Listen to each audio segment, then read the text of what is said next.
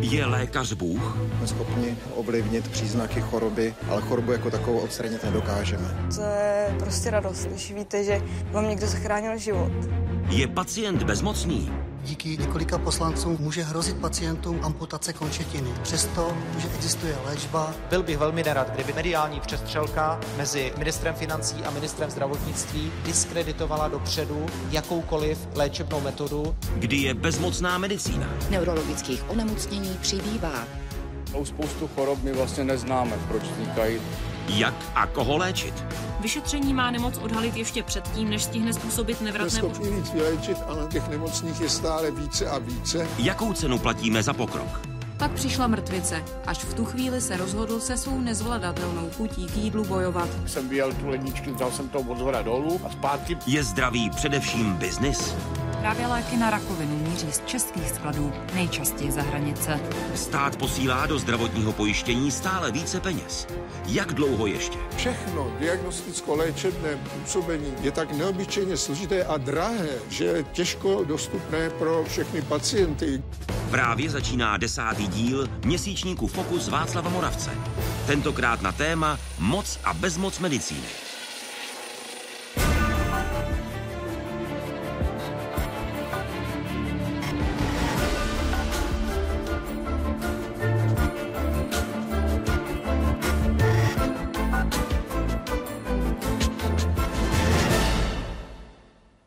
Hlavně zdraví. Přejeme si ho při nejrůznějších příležitostech. Zdraví patří k tomu nejcennějšímu, co máme. V obchodu se zdravím a s nemocí se točí jedny z největších peněz na světě. Otevíráme knihu o čtyřech kapitolách na téma Moc a bezmoc medicíny. Hezký dobrý večer vám, divákům z Pravodajské 24.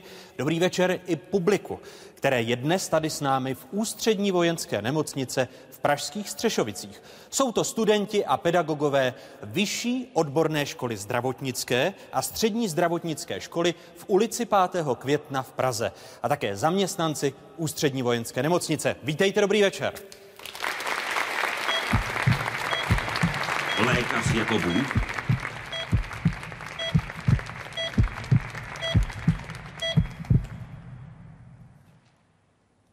Příroda uzdravuje, lékař léčí. Chcete-li, lékař léčí, neboli Bůh uzdravuje.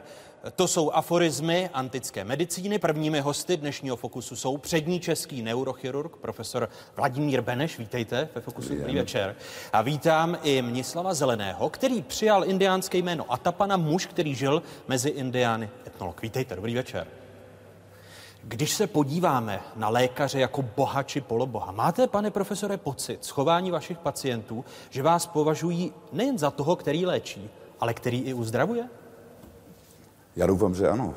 Já doufám, že eh, to je mým cílem, nebo respektive to je to, proč medicína je, aby uzdravovala. A vnímají pacienti eh, lékaře jako toho rodiče? Je tam ten paternalistický přístup nebo vztah pacienta a lékaře se v uplynulých desetiletích výrazně proměnil? Ta změna je dramatická v posledních letech, zaplať pán Bůh za ně, protože e, dřív byl svým způsobem jenom jeden typ pacientů, to byli takový ti komunální pacienti, tady mě máte, ale čte si mě. Ti dosud přežívají, ale naštěstí jich je míň a míň. Ti chtějí ten paternalistický Ti přístup. chtějí ten paternalistický a ti možná měli takový ten přístup toho, že lékař je Bůh, což je samozřejmě pitomost ale eh, je jich míň a lidi začínají mít zájem eh, o, sami o sebe konečně, sami o tu nemoc. To pak je taková ta dobrá skupina těch nemocných, který se o tom něco dozví, který chtějí informace a kteří mají zájem o tu nemoc jako takovou a o to, jak je budeme léčit, co jim budeme nabízet a mají možnosti taky vybrat, protože současná medicína je eh, v mnoha oblastech multimodální, že k cíli vede několik cest, které je třeba vybrat. Že? A ten výběr svým způsobem by měl být na tom pacientovi. Po té, co já mu to vysvětlím třeba. A třetí typ? A třetí typ, ten je takový trošku taky, eh, ten to je produkt moderního věku, většinou jsou to lidi s technickým vzděláním a To jsou ti, co si tu chorobu do posledního detailu sečtou na internetu, ale tím, že mají to vzdělání technické, kde A vede k B, tak svým způsobem neví dost dobře, co čtou a pak mě zkouší z té nemoci. A samozřejmě, Takže oni vám radí, jak mají být oni, oni mi vysloveně tak neradí, ale tak zkouší, jestli já to taky znám. A když se přiznám, že jsem nečetl, co včera o té nemoci vyšlo ve Rwanda Daily, tak eh, je to trošku takové eh, znejistí. Ale těch je naštěstí málo. Eh, Níslave, když srovnáte postavení lékaře v té moderní západní společnosti, šamana u indiánů, je to výrazně odlišné postavení? To je úplně o něčem jiném. To je úplně o něčem jiném. My máme totiž naivní představu, že eh, šaman je od toho, aby léčil a uzdravoval a, a máme takový dojem, že pořád někde poskakuje a tancuje a pořád někoho ošahává a léčí. To je veliká hloupost, totiž šaman není žádný léčitel. To je obrovská tedy... Je to mýtus. To je mýtus. Já jsem za těch 45 let viděl opravdu léčit asi dvakrát, protože šaman hlavně se stará o duchovní profil celého etnika, eh, má na starosti výchovu dětí, to je hlavní, aby děti byly připraveny zdravé a dobré duchovně, duševně i fyzicky do života. To je jeho a občas taky léčí, protože to léčení pro něj znamená třeba tříměsíční půst, musí se na to připravit. A to je půst alimentární, sexuální, nemůže se nějak rozptilovat jídlem e, přízemně nebo ženami, že jo, musí se tomu věnovat jako v celibátu. E, potom musí vykouřit spoustu doutníků tabáku, musí se dostat do tranzu, musí vyčistit prostor. Čili to je spousto věcí, čili je to velice náročné, časově i fyzicky pro něj. A vy o lékařích eh, s jistou mírou nadsázky eh, té naší západní medicíny říkáte, že jde o největší zlo lidstva a zároveň největší dobro člověka. Jak to myslíte? No tak eh, podle mne lékař je největší zlo lidstva, protože on, jeho nezajímá lidstvo. On léčí toho člověka. Pro ně je to dobro. Čili on za každou cenu se snaží toho člověka vyléčit. To je jeho eh, přísaha Hippokratova, on jako musí. Ale za každou cenu, bez ohledu, jaký to má dopad za 100, 200, 300 let. Čili nadspe do něj všechny možné antibiotika, léky, chemikálie a vlastně zaneřádí se náš lidský genofond. Čili my neseme do budoucnosti pořád zhoršující a zhoršující stav lidstva, který pak někdy dopadne špatně.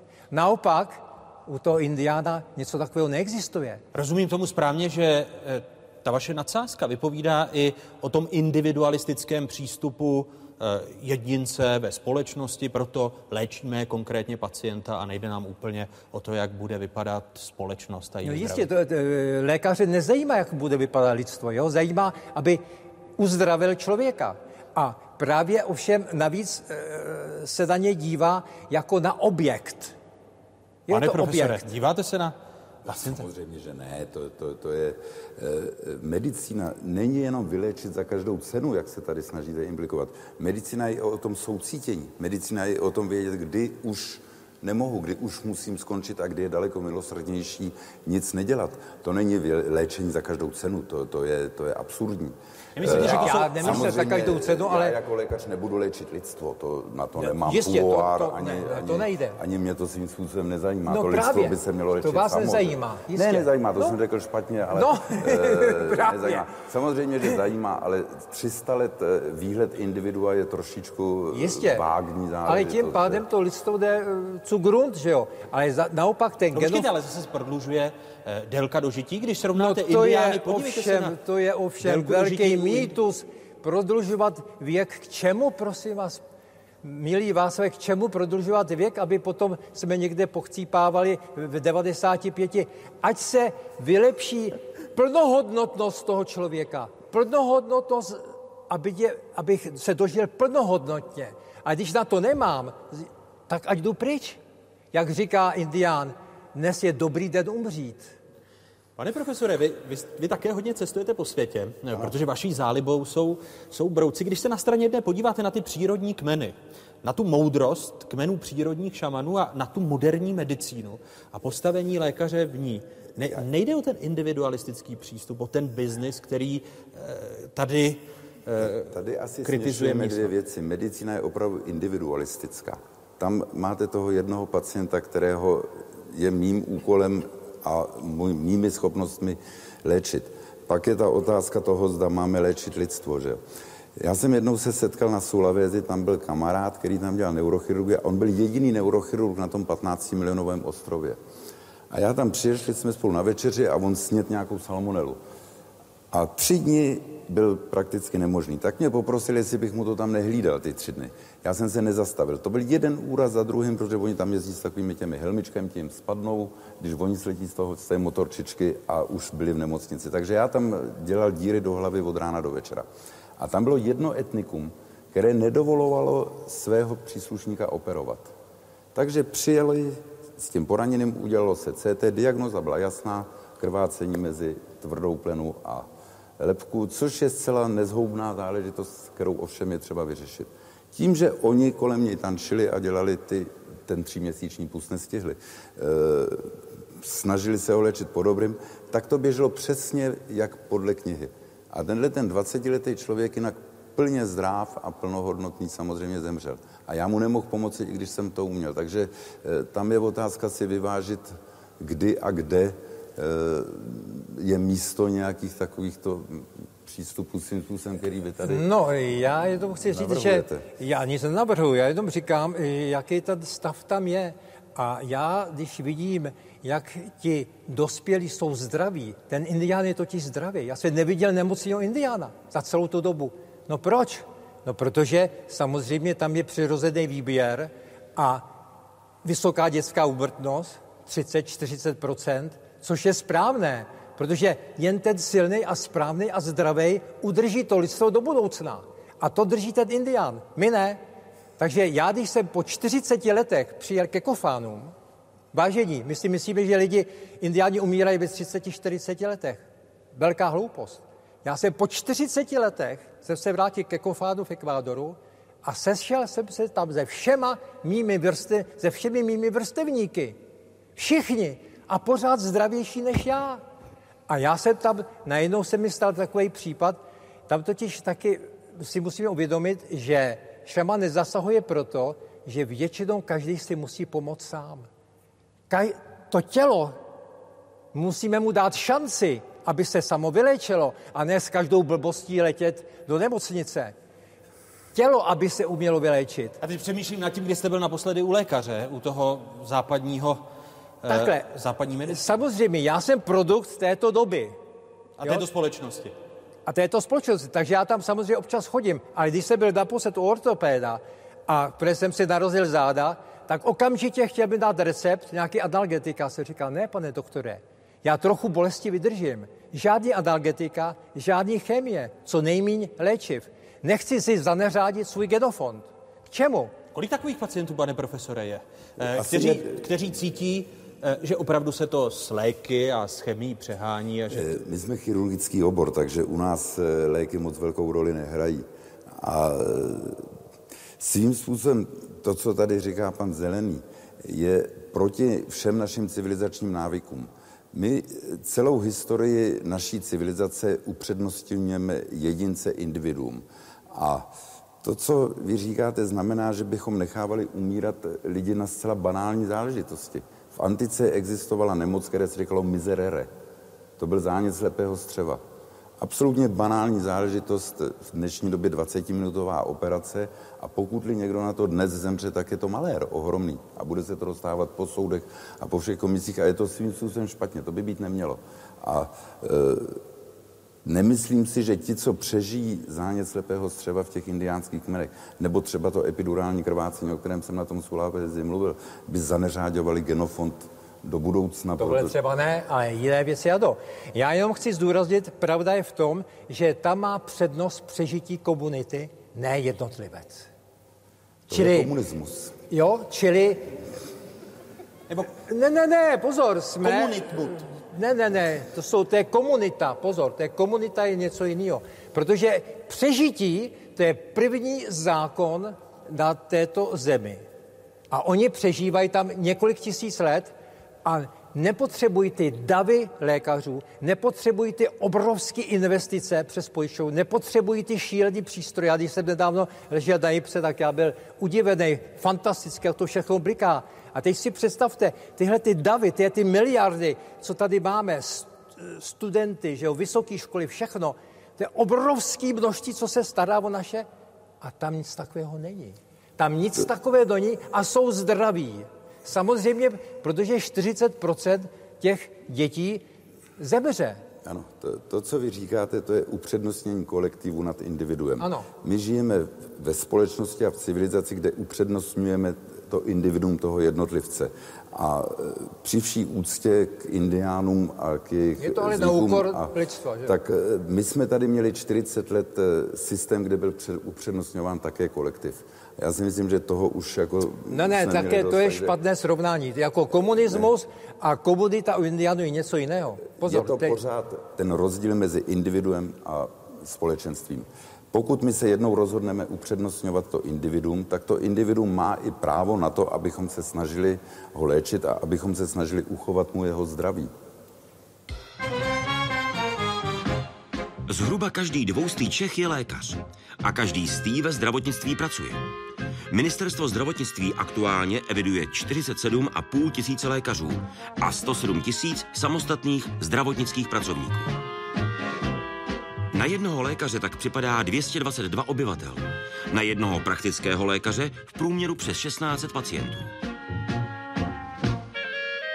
Lékařské ambulance v Česku hlásily v roce 2013 více než 136 milionů vyšetření. 20 milionů u zubaře, 12 milionů v ambulancích pro děti a dorost, 10 milionů na ginekologii a přes 5 milionů na chirurgii. Nemocnic je v České republice 188 z téměř 57 tisíci lůžky. Obsazených je celkově asi 75% Na jednu sestru připadá v nemocnicích v průměru 5 pacientů, na jednoho lékaře průměrně 16 pacientů.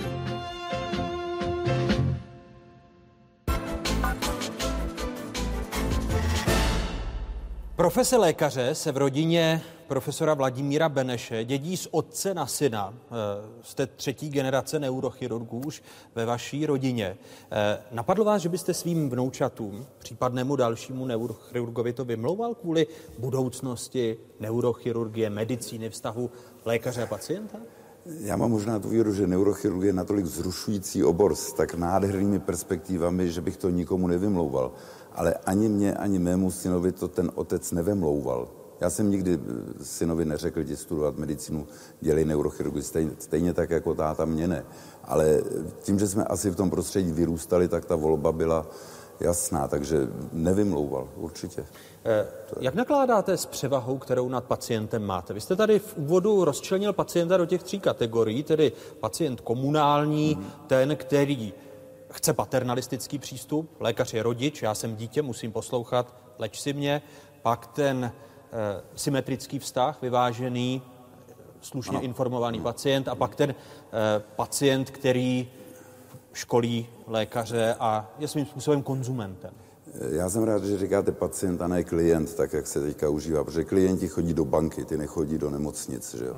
A, e, Nebudou ale za chvíli v budoucnu právě jenom klienti? Já doufám, že ne, protože e, přeci jenom e, většina lékařů se snaží navázat s tím pacientem partnerský vztah, protože ten člověk je nemocný, ten člověk chce pomoc, ale ten člověk by si měl vybrat, jak, jaký typ pomoci chce, takže mým úkolem je mu to vysvětlit, mým úkolem je mu ho poučit a pak mu říct, jaké jsou možnosti a nech si sám vybere za mého teda rádcovství. Takže já mám spíš pocit toho, že jsem ten rádce a ten vykonavatel, ale to vlastní rozhodnutí u těch složitých věcí, většina nemocí je samozřejmě rutinní, která, které běží bez, bez nějakého velkého e, mentálního vypětí, ale ty, kde ty možnosti jsou mnohé nebo kde je víc cest, tak tam by ten pacient si měl říct.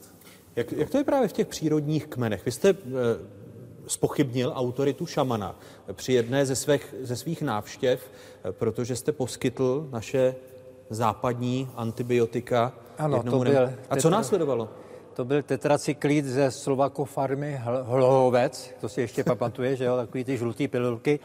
A šajta, tomu bylo tak kolem asi 70 let a tam seděl a z něj tekla krev a prakticky umíral a takže já samozřejmě jako běloch Samaritán, měl jsem taštičku, tak jsem mu říkal, hele, šajto, když bude ráno sluníčko, jak si vemeš tohle, když bude v poledne. Samozřejmě jsem začal zaplevelovat eh, jeho genofond a pochopitelně se okamžitě uzdravil. Protože nebyl zvyklý na to. Druhý den už odjel někam na ryby, že jo?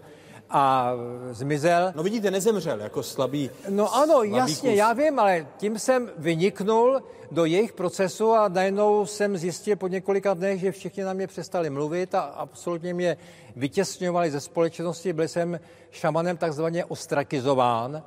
Johahe se na mě velice zlobil, protože on vlastně už přestal ho léčit, řekl, že viděl malovaný ďábly a tím pádem eh, byl odsouzený k smrti. A najednou přišel ten nějaký mladíček, tenkrát v roce 72, a vlastně, co jsem mu udělal? No já jsem mu zničil autoritu. Totálně jsem mu zničil autoritu, no to nemůže vydržet, že jo. No takže mě ostrakizoval, ale díky náčelníkovi jsem se z toho dostal, ustal jsem to, ale od té doby jsem si řekl, nebudu zachraňovat život u nich, protože jednou, jak je má zemřít, tak má někdo zemří, protože to je normální, protože život a smrt jedno je, tam e, smrt je součas, oni se na to připravují od začátku, od přípravy na iniciaci. Těch deset let se připravují, vlastně postupují v tom poznání těch deseti letech za pomocí halucinogenních drog, aby viděli různé vize a tak dále, až pozná vlastní smrt. Všichni musí poznat vlastní smrt. Propadne se a ten šaman ho zpátky vyvolá. On je připraven na tu smrt. Teď sledujeme konfrontaci vlastně dvou přístupů. Na straně jedné medicína, postavení šamana v té přírodní společnosti a, a moderní západní společnost, postavení lékaře, návštěv ke zdraví a k nemoci. Pane profesore, eh, z toho kontaktu s pacientem, eh, jak často tam padá slovo smrt? A nevytěsňuje právě ta západní medicína to, co k životu patří? život a smrt. Ne, ne, ne, určitě ne. Eh, slovo smrt nebo možnost úmrtí samozřejmě padne v každém rozhovoru, protože jsme chirurgický obor a ve chvíli, kdy porušíte tělní povrch, tak tam je riziko smrti. Sice může být malé, zanedbatelné, ale nikdy není nulové. A ten pacient to samozřejmě musí vědět. A svým způsobem v tomhle tom je překvapivé, že i lidi bez formálního vzdělání, i lidi, kteří žije někde na samotě, tak dokáží pochopit, oč jde a dokáže se s nimi člověk bavit a ty lidi jsou schopní sami za sebe rozhodovat. Ale to nebezpečí smrti nebo riziko, tam pořád samozřejmě musí být, ty lidi to musí vědět. To, u nás to není jenom riziko smrti, u nás je to riziko těžkého neurologického postižení, což svým způsobem v mnoha případech je horší než ta smrt.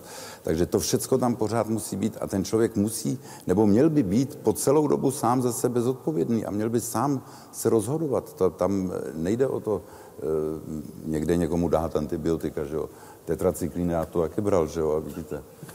Genofond jsem doufám nezapleve, když vidí vnučky, tak jsou celku zdravé a doufám, že genofond To se pozná za 300 let. No za 300 let to mě moc nevzrušuje. No to právě, se, to je tak to. vzrušuje, co bude za půl pane, roku. Pane profesore, a, a existují otázky, kde cítíte, že i od pacientů ve vašem oboru, v neurochirurgii, kdy zasahujete do mozku, tak že to jsou otázky, kterým se ten pacient vyhýbá, protože se jich bojí, bývají tabu. Je jedna, je jedna a je to zajímavé, protože e, i když si ten člověk nechá všecko vysvětlit a ptá se velmi dobře k věci, ví všechna rizika, zná možnosti léčby, tak pak nepadne obvykle ta poslední otázka, jak dlouho. Tam je nějaký možná psychický blok nebo něco, ale tato je, to je zcela výjimečné, že se někdo zeptá na tohleto, jak dlouho. A předcházíte vy eh, tomu strachu, že to sám Samozřejmě, řeknete já, já, tu délku života?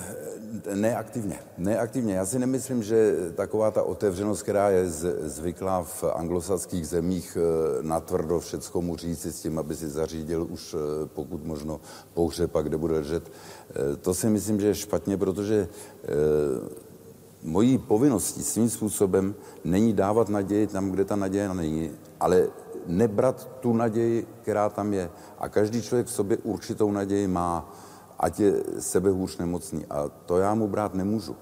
On může mít týden, měsíc, tři měsíce, kdy bude mít třeba radost z toho, že je sluníčko a že e, venku zpívají ptáci. To já mu nemůžu brát tohle a říct mu na tvrdo máte týden. Já to ani nevím, jestli je to týden nebo měsíc. To, to se neříká tohle.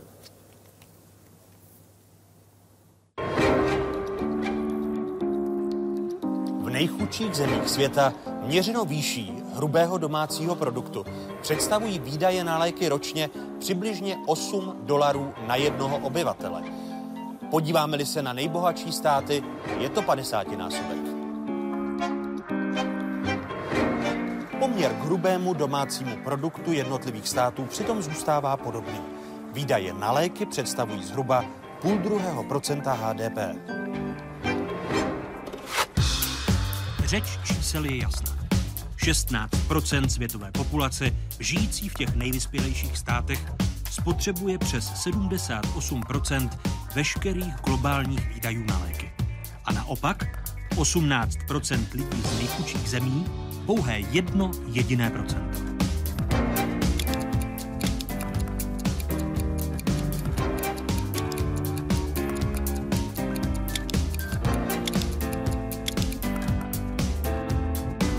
A zatímco až 60% výdajů na léky v nejbohatších zemích světa jde z veřejných peněz, v nejchudších státech si z 80% platí lidé výdaje za léky sami.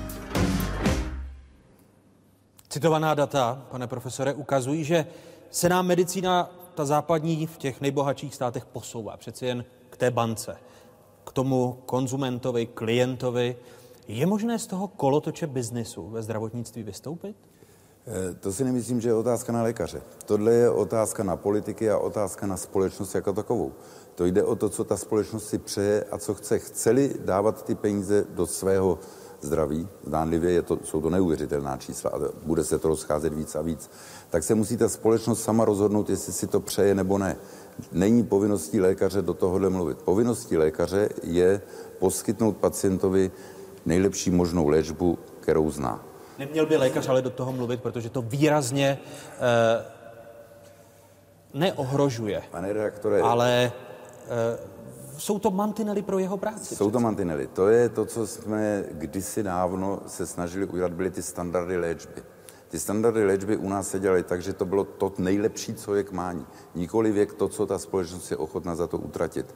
Kdyby byly standardy někde na nějakém ekonomickém základě, tak ano. Ale pak k tomu by musel být ten druhý krok, ta možnost připojištění. Tyhle ty kroky my jsme nikdy neudělali. Ale nemůžete chtít po lékařích, aby sami toto korigovali. To je jako mě říct, aby jsme operovali méně nádorů nebo abychom e, nepoužívali tu techniku, kterou máme. To zase svým způsobem si lékaři nebudou řezat větev sami pod sebou. To... Ten biznis e, se zdravím nepatří i do e, dobu, dob minulých a, a do těch přírodních kmenů, protože přece šaman je uctívaná autorita v každém kmeni a dostává oběti od rodiny, toho nemocného. To znamená, nepatří ten biznis se zdravím už do dob minulých a, a stejně tak do přírodních kmenů. Eh, milý Václavé, tam eh, šamana nepoznáš normálně, dokud nezačíná pracovat. Nepoznáš náčelníka. Všichni žijou úplně zcela normálně. A já bych chtěl ovšem zdůraznit ještě jednu věc. Eh, velkou sílou jeho je slovo. Eh, mě tady otázka magie slova, což používají i současní lékaři, protože slovo léčí.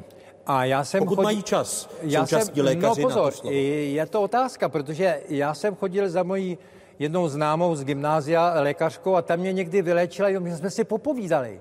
Protože eh, nemoc vychází i z toho prostředí. Je to, je to složitý proces, není to jenom ten orgán. Je to všechno, je to způsob jídla, způsob stravy, jak chodíme, co děláme. To všechno a tohle to ten šaman dělá. Tam se to léčí celkově. Duše, tělo, všechno je to dohromady. A já si vzpomínám, eh, když eh, jsem ho také pozoroval, tak jsem si říkal, no a jak bych jednou dopad, když pořád tady propaguju, jak se tam člověk musí většinou léčit sám, a se mi tady ty lékaři smáli a mně se to stalo právě předloni. Já mám vyhřezlou plotínku a velice rád participuju a nesmím také zvedat těžké věci a tam se zvedal takový ty obrovský badánové hlavice. do toho prvního patra té chýše a chytli mě plotítky a ráno jsem se nezvedl.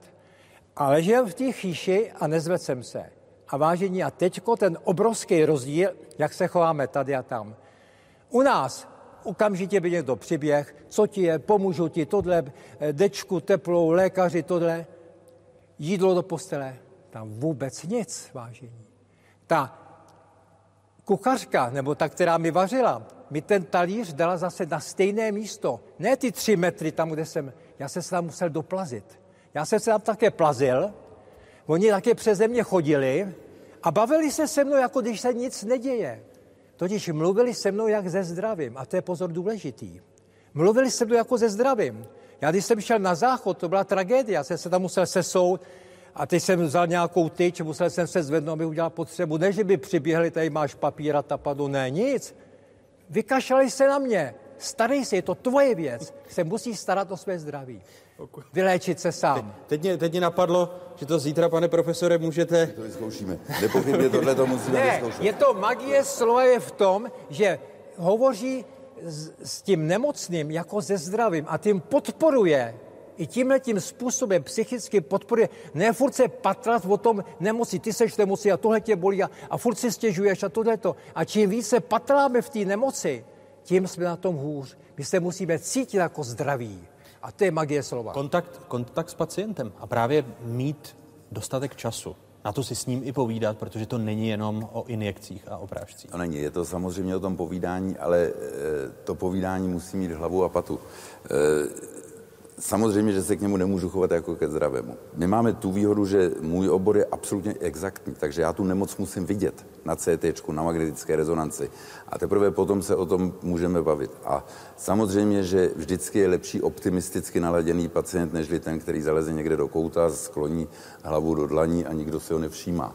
E, takže tam to slovo hraje roli v tom, že toho pacienta dokáže optimisticky naladit, takže přistupuje k té operaci v našem případě s nějakým, jako řekl bych, optimistickým výhledem a e, nemůžu říct nadšením, ale s očekáváním toho, že mu pomůžeme a že odejde e, v pořádku domů. Takže e, taková ta určitá forma psychoterapie samozřejmě k tomu léčení patří. A samozřejmě tam, kde je potřeba, tak si člověk ten čas musí najít.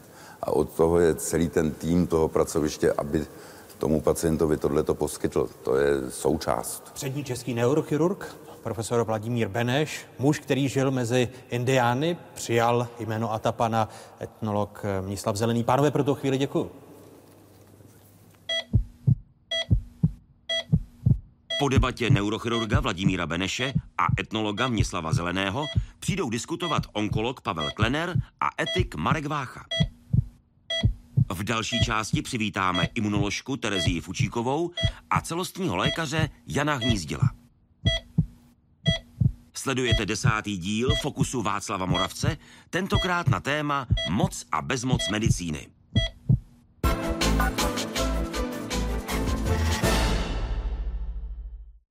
Synové a dcery Ludmily Olšovské z Frýdku místku věřili, že v tamní nemocnici zbaví jejich maminku zažívacích obtíží. Namísto toho po sérii lékařských pochybení o maminku přišli.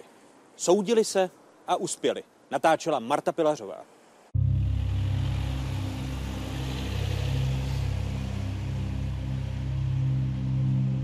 Aby nám naše maminka volala o pomoc nemocnice, tak to opravdu nám připadá skandální a neuvěřitelné. Protože do nemocnice svěříte svého blízkého, aby jí pomohli. Jak se mohla dostat s banální zácpou přímo na Áro. V podstatě jsme od tamtud odcházeli, že máme chystat pořeb. Jo, takže to byl pro nás takový... Úplný šok. Šok. Maminka měla věk 74 let, byla ve velmi, velmi dobrém zdravotním stavu. Zpívala v, v pěveckém sboru Radost, to znamená, že jezdili po penzionech a zpívali důchodcům a tak dále. Takže vlastně po celé republice dělali koncerty. Velice ráda chodila do společnosti, do divadla. Měla plány obrovské. Z nenádání se to všechno úplně rozhroutilo.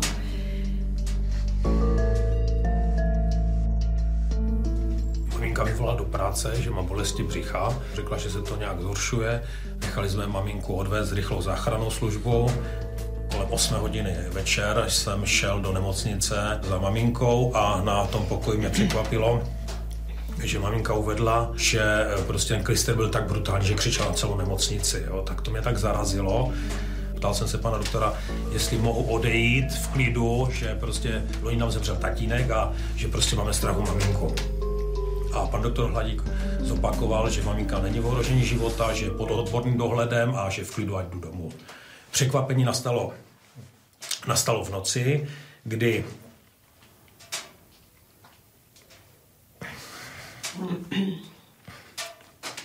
Je to pořád těžké. Je to těžké, opravdu těžké, no. Takže to bylo po půlnoci, bratr s ní telefonoval a říká, mami, co je? Tak jsem taky s ní hovořila a ona říkala, umřu, mám takové bolesti, já už asi umřu od dětské, já už umřu. No a tak jsem říkala, máme... Poslední věta byla, Ano, ano. mám takové bolesti, že umírám. To jsme se dověděli potom z výslechu u soudu, že ty pacientky uvedly, že prostě maminka pořád stenala, volala o pomoc, že chce lékaře, jo, ale lékaře se nedovolala. Bohužel. Šel spát, protože byl unaven a sestřička, i když ho žádala, tak bohužel nepřišel. Ty problémy na základě perforovaného střeva se potom musely projevit, takže v těch ranních hodinách opravdu maminka už měla kritický stav. Maminku operovali se 4 hodinovým spoždění, protože oni to zjistili v 7 hodin a operovali kolem 11. hodiny. Tak si vyčítáme, i když nám spoustu lidí říkalo, ať si nevyčítáme, že jsme tam měli jít v tu noc a udělat tam pořádek. Tak my vlastně stojíme u vás před domem a koukáme na nemocnici ano. přímo do těch oken. Přesně tak, ano. Kde maminka ležela. Bydlíme tu víc než 40 let, takže když maminka tam ležela, tak jsme vlastně koukali na ní stále každý den, každou minutku. No ale bohužel Bezmoc. bezmoc. Znalci objasnili sedm závažných pochybení.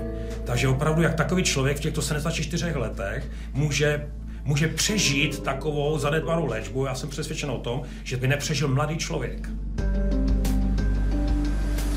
Za těch pět let opravdu bylo vypracováno celkem deset znaleckých posudků. Počínaje spisem u policie, dále jsou tady všechny záznamy z jednání, hlavní líčení a jednání u soudu. Lékař pomáhá lidem. Na druhou stranu je třeba si uvědomit, že léčení lidí se stalo biznisem, obchodem. A kde se ty roviny střetnou, toť potom na těch, kdo to povolání vykonávají a nejenom jeho, kdo ten systém nějak nastavují. A když systém selže, tak mohou se selhat i ti dotyční, kterých se to týká. Je to poměrně stresující věc a my tady jsme obvinováni z toho, že vlastně se nestaráme o pacienty, přitom opravdu jako člověk dělá první, poslední. 9. března 2015 byl vyhlášen rozsudek. Pokud se bavíme o tomto konkrétním případu, tak jeden z obžalovaných byl uznán vinným z jemu vytýkaného jednání. Lékař zůstával nadále v pracovním poměru v naší nemocnici, nicméně nemocnice respektuje rozhodnutí soudu o zákazu činnosti lékaře chirurga. Byl volen primář chirurgie, byl změněn ředitel nemocnice. To jsou konkrétní výsledky v naší kauze. Jsme chtěli opravdu přijít tomu na kloub a nechtěli jsme prostě najít něco, ale chtěli jsme opravdu k té pravdě dojít. Že vás to tak nějak úplně do toho nutí, prostě tohle jednání, jo. I takové trošku arrogantně na ně, že ti lékaři nejsou ničemu vinni, jo? že oni se tak chovají pořád. Spoustu nám říkal lidi, kdy vás to stojí tolik peněz, nervů a všeho, stojí vám to za to? Stejně maminku vám to nevrátí. A to, jak říkal bratr, my chceme opravdu, aby se něco změnilo tady v tom našem zdravotnictví, aby se to nedělo, aby ti lékaři opravdu přistupovali k těm lidem jako k lidem.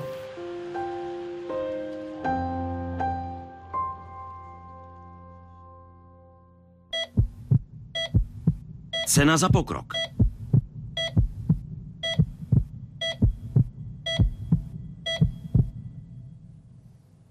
Kapitolu druhou dnešního fokusu na téma moc a bezmoc medicíny otevírají onkolog, internista, přední český onkolog, profesor Pavel Klener. Děkuji, že jste přijal mé pozvání. Vítejte ve Fokusu. Dobrý večer.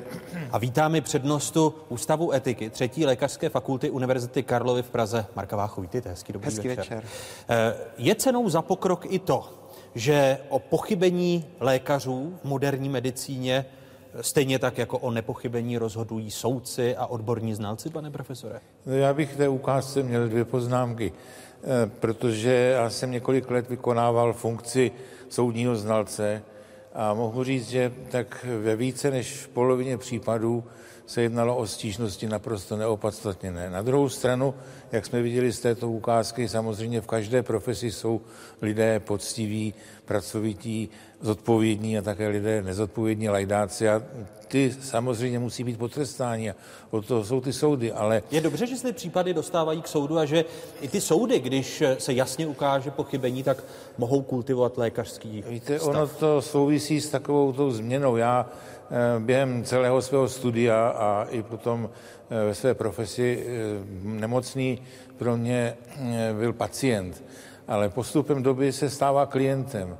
A práva pacientů se trošku liší od práva klientů, protože klienti jaksi protože často jsou i zainteresováni ekonomicky, protože za své požadavky na léčbu věnují určité finanční prostředky a vyžadují na lékaři zdravotnických, zdravotnickém personálu jiné služby. Čili ten vztah lékař a pacient se proměňuje v poslední době. Ono to začalo už v minulém století, kdy v polovině jeden americký slavný internista říkal, dostáváme se do situace, kdy po pětiminutové anamnéze pacient projde kartáčovou palbou nejrůznějších vyšetření, aby se pak z laboratorního kolbouku vytáhla diagnóza, vytáhl diagnostický králík. Čili začalo to už v tom minulém století a to se samozřejmě prohlubovalo a postupovalo a bohužel, jak si i v podmínkách současného zdravotnictví nelze vyloučit situace, kdy pacient přijde k lékaři, ten naordinuje jaksi škálu nejrůznějších vyšetření a teprve na základě nich se jaksi pokouší stanovit diagnozu. Postup by měl být právě opačný. Ten lékař po vyšetření pacienta by měl stanovit, jak naši slavní internisté doporučují, diagnostickou hypotézu a na základě, jak si směrem k té hypotéze ordinovat různá vyšetření, což samozřejmě je nejenom účelné, ale taky ekonomické, protože takhle ten pacient má, absolvuje spoustu vyšetření, která se ukážou úplně zbytečnými, když to kdyby cíleně se jaksi ordinovala jenom ta vyšetření, která směřují k té pravděpodobné diagnoze, tak by se ušetřily i finanční prostředky. Jak se, pane přednosto, vyrovnává lékařská etika a, a vy jako učitel lékařské etiky s tím, že se právě proměňuje medicína. Defenzivní medicína ve Spojených státech amerických 1 až 2% veškerých výdajů americkém systému zdravotnictví jdou právě na soudy a na náhradu škody pacientům, respektive jejich pozůstalým. To máte absolutní pravdu, dokonce jsou fakta, která z, naší, z našeho pohledu vypadají velmi kuriózně. Pacienti jsou propouštěni z nemocnice domů, ve dveřích nemocnice stojí právník, rozdává vizitky a na druhé straně vizitky napsané, nebyl jste spokojen s péčí, kontaktujte mě.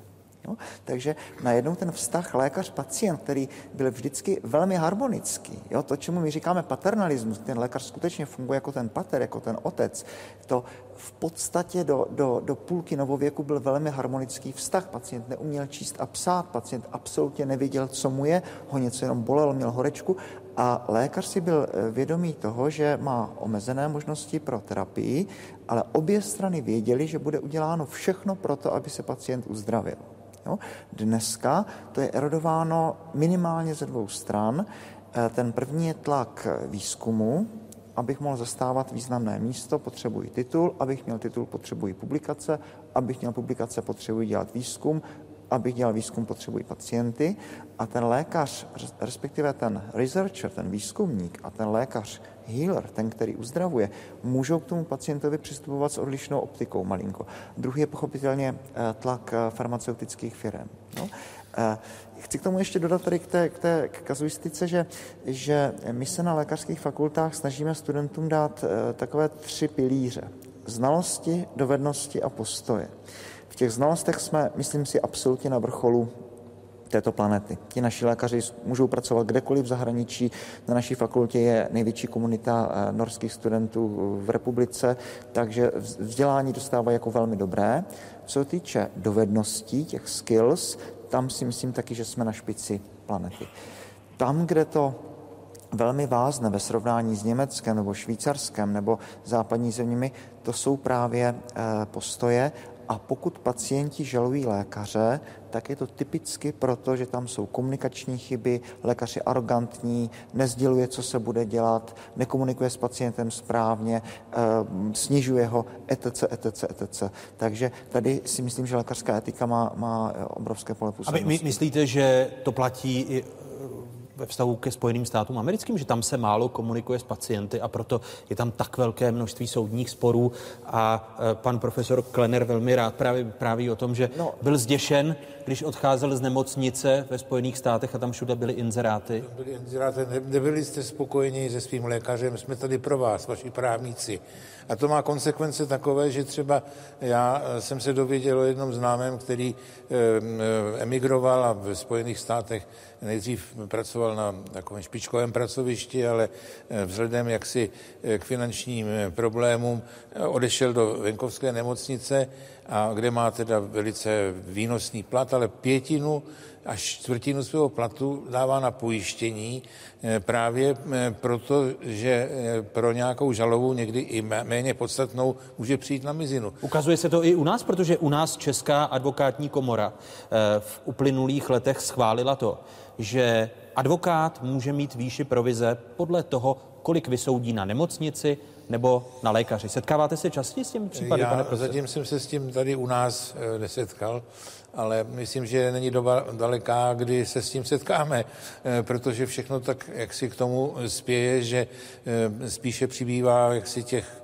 klientů než, než pacientů. A to, že jak si nemůžeme udržet tu situaci eh, v tom zdravotnictví, abychom mohli, eh, nemuseli mít klienty, ale taky pacienty, tak je potřeba víc finančních prostředků.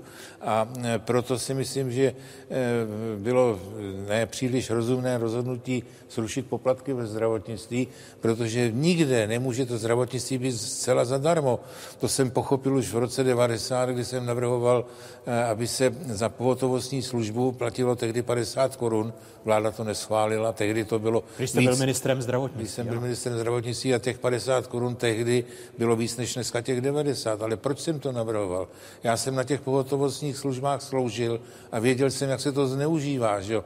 A samozřejmě e, i potom e, ty zavedené poplatky, které měly uhradit si náklady na pobyt v nemocnici, pacienti už proti tomu nebyli, protože když byl v televizi taková debata, tak já jsem si zjišťoval a podle eh, průzkumu veřejného mínění 64 pacientů nebylo eh, proti zachování těch poplatků. Dneska to ve zdravotnictví chybí a projevuje se to teda samozřejmě nedostatkem personálu, nedostatkem financí, odchodem sester zavřenými odděleními eh, a co se s tím bude do budoucna dělat, to je velká otázka. Já eh, si myslím, že eh, si pokud eh, jsem zmínil nedostatek lékařů, tak to je to dáno jednak tím, že odcházejí po ukončení studia do zahraničí, ale je to samozřejmě z finančních důvodů, ale nejenom proto, také z důvodu postgraduálního vzdělávání. My jsme měli postgraduální vzdělávání u nás, které nám závidělo mnoho západních států a to se úplně destruovalo, takže dneska eh, v podstatě eh, eh, k dosažení kvalifikace je třeba skutečně dlouhé doby, je to velice komplikované a navíc ještě i jaksi věcně pochybené. Já jsem se před dvěma týdny dověděl, že od no, nové předsedkyně onkologické společnosti že eh, jaksi eh, program, aby eh, onkolog měl před onkologickou erudicí také erudici interní, že byl zamítnut a že prostě po absolvování studia dostane aprobaci pro onkologii a bude onkologem. Já to považuji za nesmysl, protože eh, onkologické onemocnění není onemocnění jenom toho orgánu, ale celého organismu. Navíc eh, pacienti ve vyšších věkových eh, kategoriích mají řadu dalších onemocnění, čili bez erudice interní, té základní interní erudice, je to špatně. A zase, jak si ten pohled na pacienta se zužuje místo, aby se rozšiřoval, abychom jak si na pacienta hleděli jako na celek.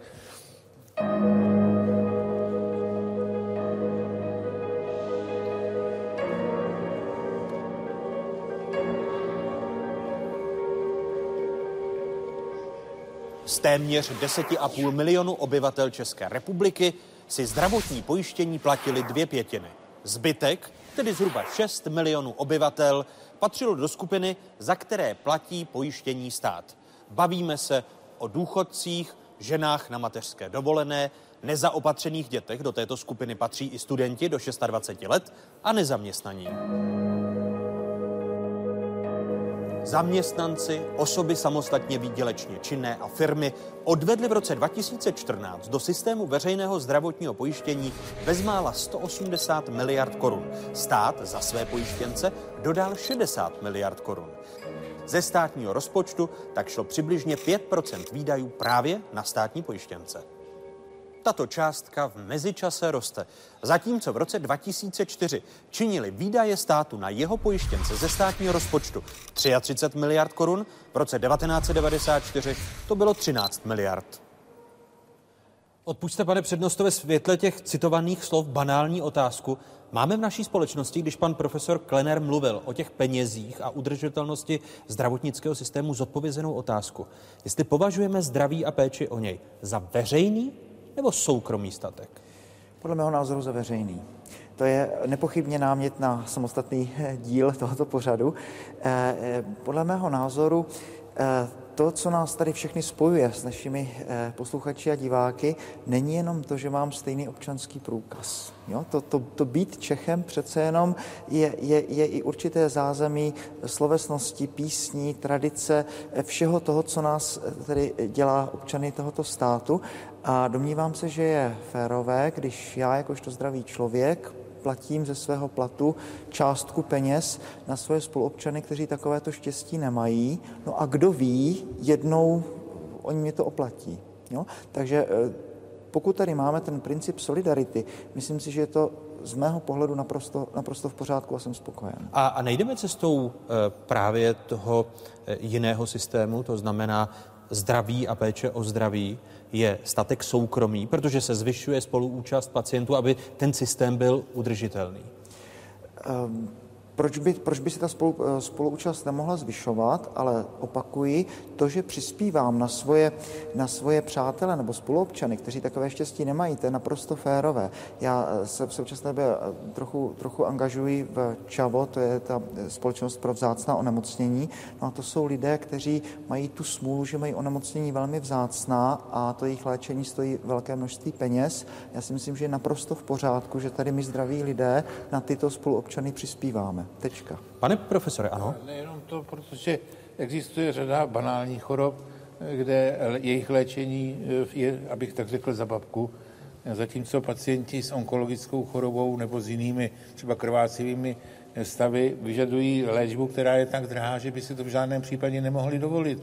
Ale když se sečtou, a těch je málo, jak už tady pan doktor se zmínil, když to, když tisíce pacientů eh, zaplatí za banální prostředky proti eh, běžnému nachlazení nebo onemocnění, tak z toho se pak mohou platit ti nemocní, eh, jejíž jaksi léčení je velice nákladné a prakticky by eh, to vylučovalo, že by si to mohl ten člověk dovolit. Kde ta hranice spoluúčasti?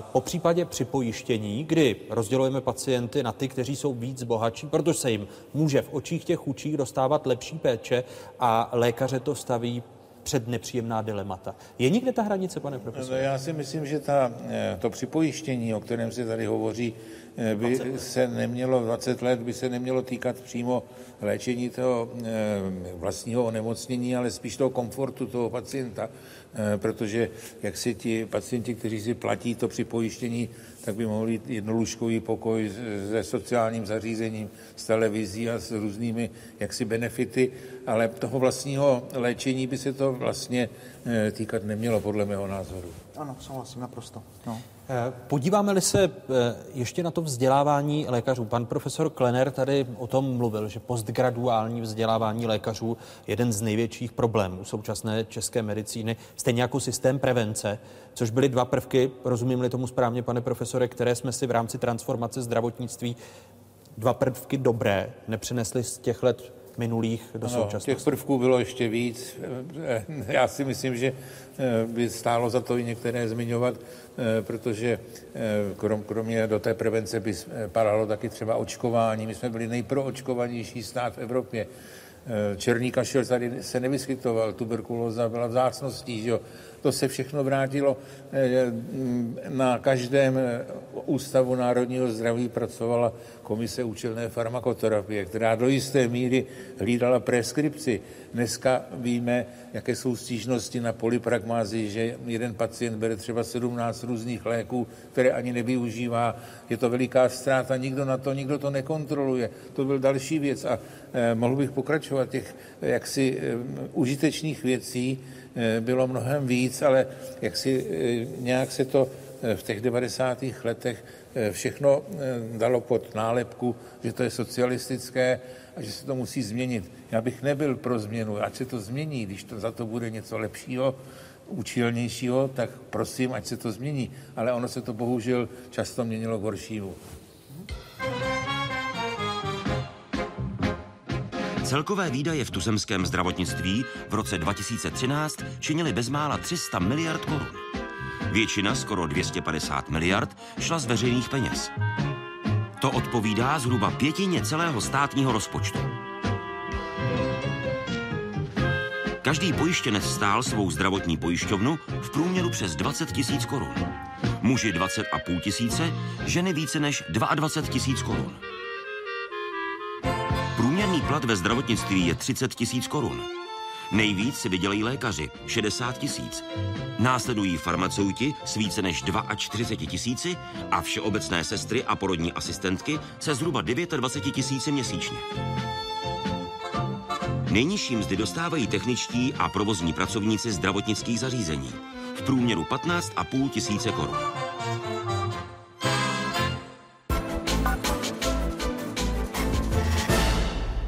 Přednosta Ústavu etiky třetí lékařské fakulty Univerzity Karlovy v Praze, Marek Vácha, jeden z hostů dnešního Fokusu, už o tom mluvil, že vidíte jednu ze slabin právě eh, vzdělávání lékařů, rozumějme etiku, postoj k pacientům. Proč se to nedaří? Eh, myslím si, že, že pořád ještě doznívá to komunistické dědictví a že se tady tohle učíme a snad se snažíme to dělat pomaloučku, krok za krokem dobře a počítám, že v druhé generaci už to bude fajn. Vy jste optimista. Když se právě podíváte na to postgraduální vzdělávání, o kterém mluvil pan profesor Klener, které jsme po roce 1989 rozbili a teď se ministerstvo zdravotnictví snaží tu věc dát dohromady. A když jsem mluvil s mladými lékaři, tak říkali, v rámci dnešního postgraduálního vzdělávání svým způsobem musíme klamat, protože eh, nejsme schopni udělat tolik výkonů, to znamená, že hned na začátku nám lékaři tady vstupují do profese s tím, že klamou. My naše studenty připravujeme na to, co, co Světová lékařská asociace ustanovila v roce 86 v Kalifornii v Rancho Mirage, kdy pokud jsem lékař a jsem v práci od 7 do 5, tak mě nikdo nesmí nutit, abych lhal ani pacientovi a i když mě nutí primář, ředitel nemocnice, prezident, kdokoliv, tak prostě mám právo na to, abych, abych nelhal, abych takto, takto žil. E, ta druhá poznámka, kterou k tomu mám, je, že e, co se týče výuky etiky, tak ručím za to, že 100% našich studentů jsou eh, eticky naprosto v pořádku. Jsou mladí, altruističtí, chtějí pomáhat lidem a všechny ty, co znám a znám je osobně skoro všechny, tak jsou jako velmi dobří. Ten problém nastává, eh, typuji tak eh, dva roky po získání titulu, kdy oni mají poměrně málo peněz a aby to nahnali, protože už zakládají rodiny, mají děti, tak berou noční a berou víkendy. To znamená, najednou mladé tělo vydrží velmi mnoho, ale nevydrží všechno. A najednou oni se dostávají teda do situace, kdy jsou neuvěřitelně unavení a etika najednou jde stranou z pochopitelných důvodů. Takže kdybych něco mohl změnit, tak bych rád změnil tady tohle. Jak, ano, pane profesore? Jeden faktor, eh, protože se tady už o tom hovořilo, že důležitý je, důležitá je komunikace s tím pacientem.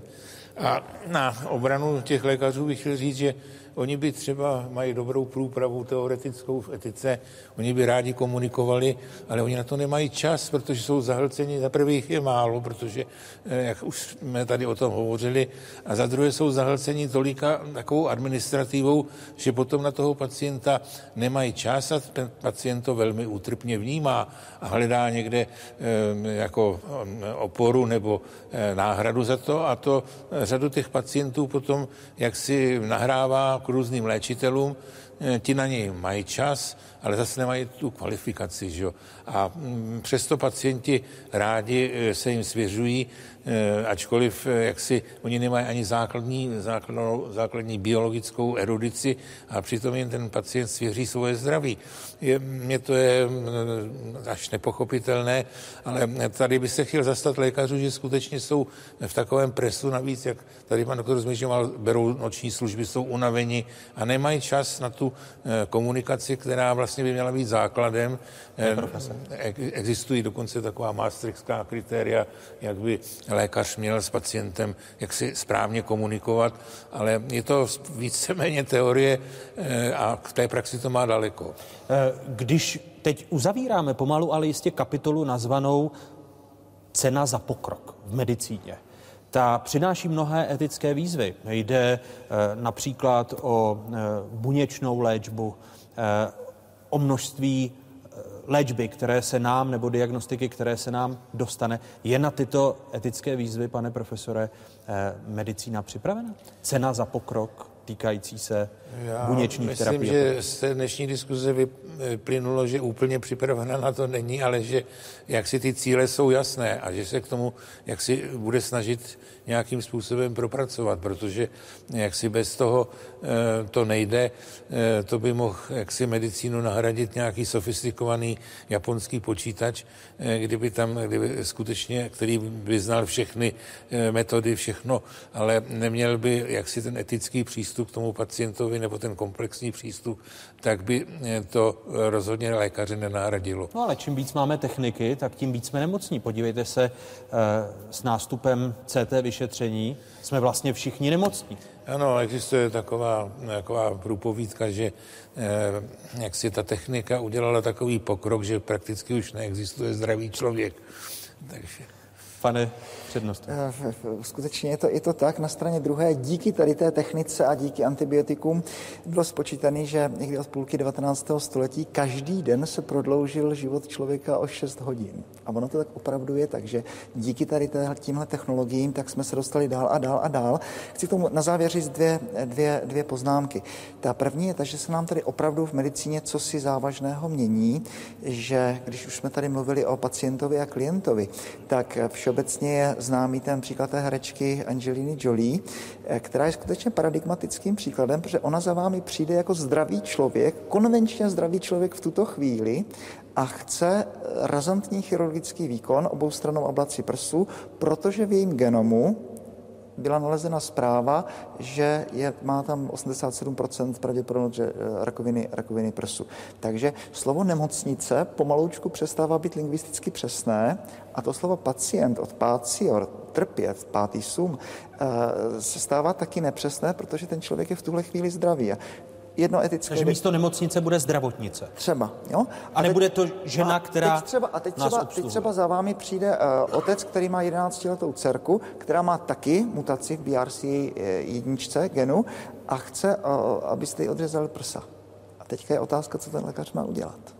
Jo. Jak jim na tu otázku odpovídáte, odpovídáte, když se vás na to studenti ptají?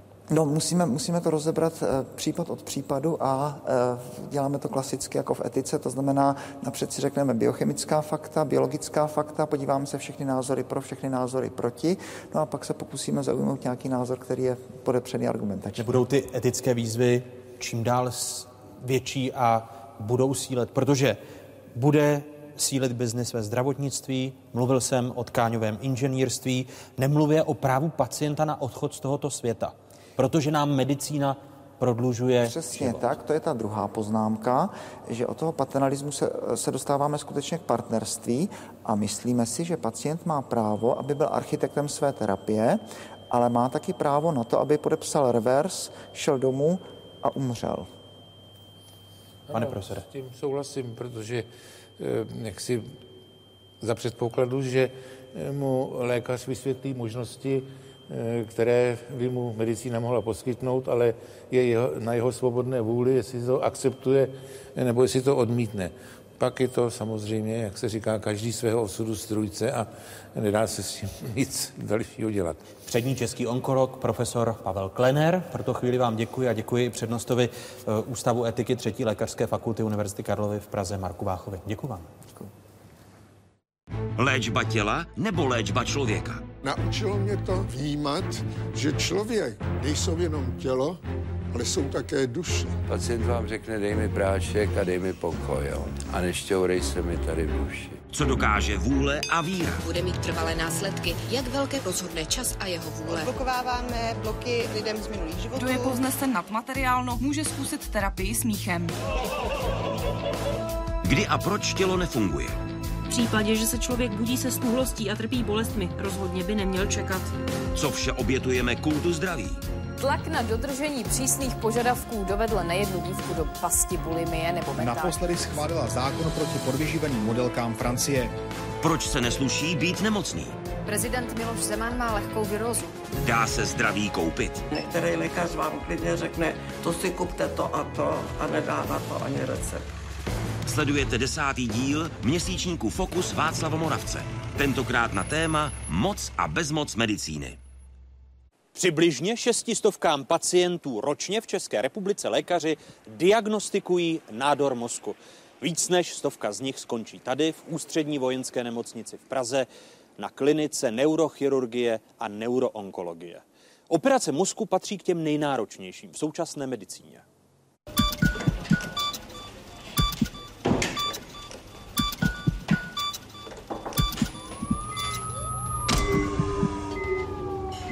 Já jsem byl poměrně zdravý člověk, jo, který zajde jednou za dva, za tři roky k doktorovi s angínou nebo chřipkou.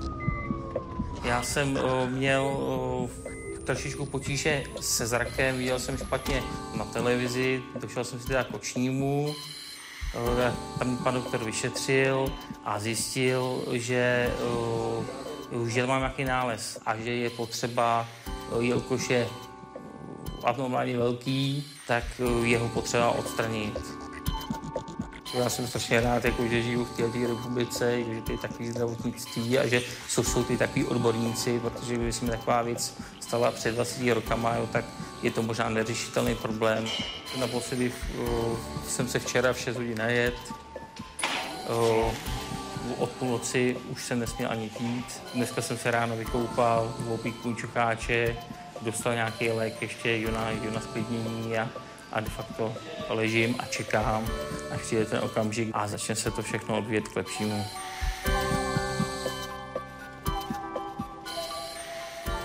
Kdybychom eh, odkládali tu operaci o další, řekněme, ne dny, ale mnoho týdnů, měsíce, eh, tak by bylo vysoké riziko, že ten pacient doslepne.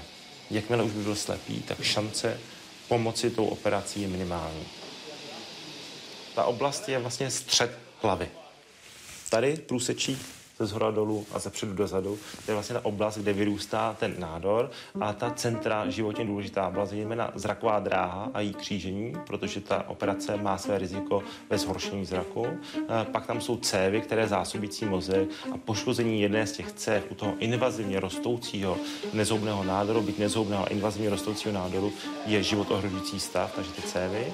A pak, co tam je strašně důležité, že v tomto případě se to tlačilo na část hlubokou, hlubokých struktur mozku, které ovládají nejen minerály, teplotu, ale když dojde k nějakému většímu uškození, tak pacient upadá do bezvědomí.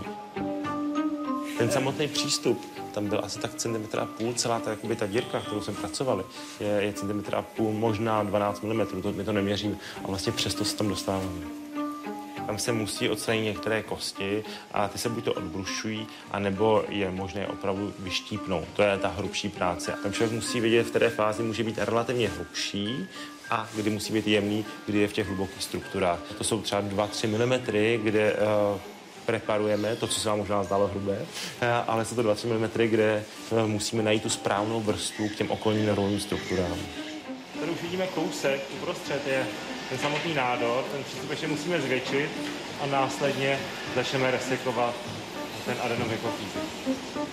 Nejmenší očko má na konci milimetr najednou na té obrazovce vypadá to jako velký nástroj. Máme samozřejmě větší nástroje, ale takový to chapadílko, to má asi 2,5 mm, takže moc velké nástroje to nejsou. A to úplně to největší, co vypadá jako krumpáč, tak to má asi 4 mm. My v této oblasti operujeme často, nejčastěji v rámci České republiky, ale tato operace byla složitá eh, vzhledem k velikosti toho samotného nádoru a tím, kam prorůstal tu cestu, to je pro nás běžná záležitost, ale ta velikost a směr kolem cév a zejména do třetí mozkové komory, což je oblast, kde je normálně mozkomíšní mok a po stěnách jsou životně důležité struktury, tam tak často se neoperuje a tím ta operace byla složitá. Proto se taky nedá dělat v nějakém maličkém zařízení, někde na chodbě, protože i kdyby tam byl sebe lepší ten jeden operatér, tak nebude mít ty všechny kolem sebe. A to je ukázka, kolik lidí je potřeba, abychom se postarali o takového pacienta. Co ho teďka čeká, tak eh, zítra nebo pozítří bychom ho přeložili na standardní oddělení a tam dál sledovali mnoho funkcí nálezů v krvi a tvorbu moči a nález v nose a podobně. A, a když to bude optimálně probíhat, tak řekněme do týdne budeme přesvědčeni o tom, že z toho neurochirurgického hlediska je zahojen do 6 týdnů stran té naší operace. Pokud se nevyskytnou nějaké komplikace, tak by se měl vrátit do běžného života, do běžných aktivit. Tak co? Vítáme vás zpátky. To se to mám za sebou, takový bolí hlava. Jaké to je se takhle probrat? No je to... Jestli jste si říkal třeba uvidím na oči, uslyším na uši. Jsem rád, že vidí všechno, to bude asi všechno v pořádku. Jenom jsem unavený a, a bolí mě hlava. Jo, ale to všechno bude asi dobrý. Psychika hraje velkou roli a další věc je, že nám to pomáhá v té spolupráci s tím pacientem po operaci. Teďka budeme vyšetřovat ho, jestli tam není třeba únik mozku míšního moku a ten pacient bude určitě motivovaný nám říct co nejlepší informace o tom, jak se cítí, aby byla co největší šance, že se dobře zahojí po té operaci, takže to pomáhá. Ale je to, je to, je to lepší, protože mám ještě bolesti zad. Jasně, bolí trošku krk, a ale zrak je v pořádku, není zhoršený. Vidím krásně. Jo, myslíte, že to je lepší dokonce? Už? Řekl bych, že to lepší, no. Tak skvělý. Takže dneska Zítra, co mě čeká jeden uh, mozkový nádor, uh, pak mě čeká zase jeden adenom hypofýz, ale jednodušší uh, operace nosem a pak ještě jedna zase krkavice z na cévy na krku. Takže operování dost.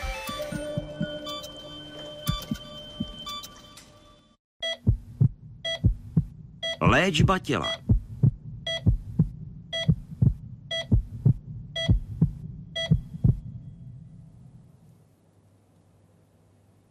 Kapitolu třetí dnešního fokusu na téma moc a bezmoc medicíny otevírají přední česká imunoložka, profesorka Terezie Fučíková. Vítejte, hezký dobrý večer. Večer. A vítám i muže, který se zabývá celostní medicínou, doktor Jan Hnízdil. Dobrý večer. Dobrý večer.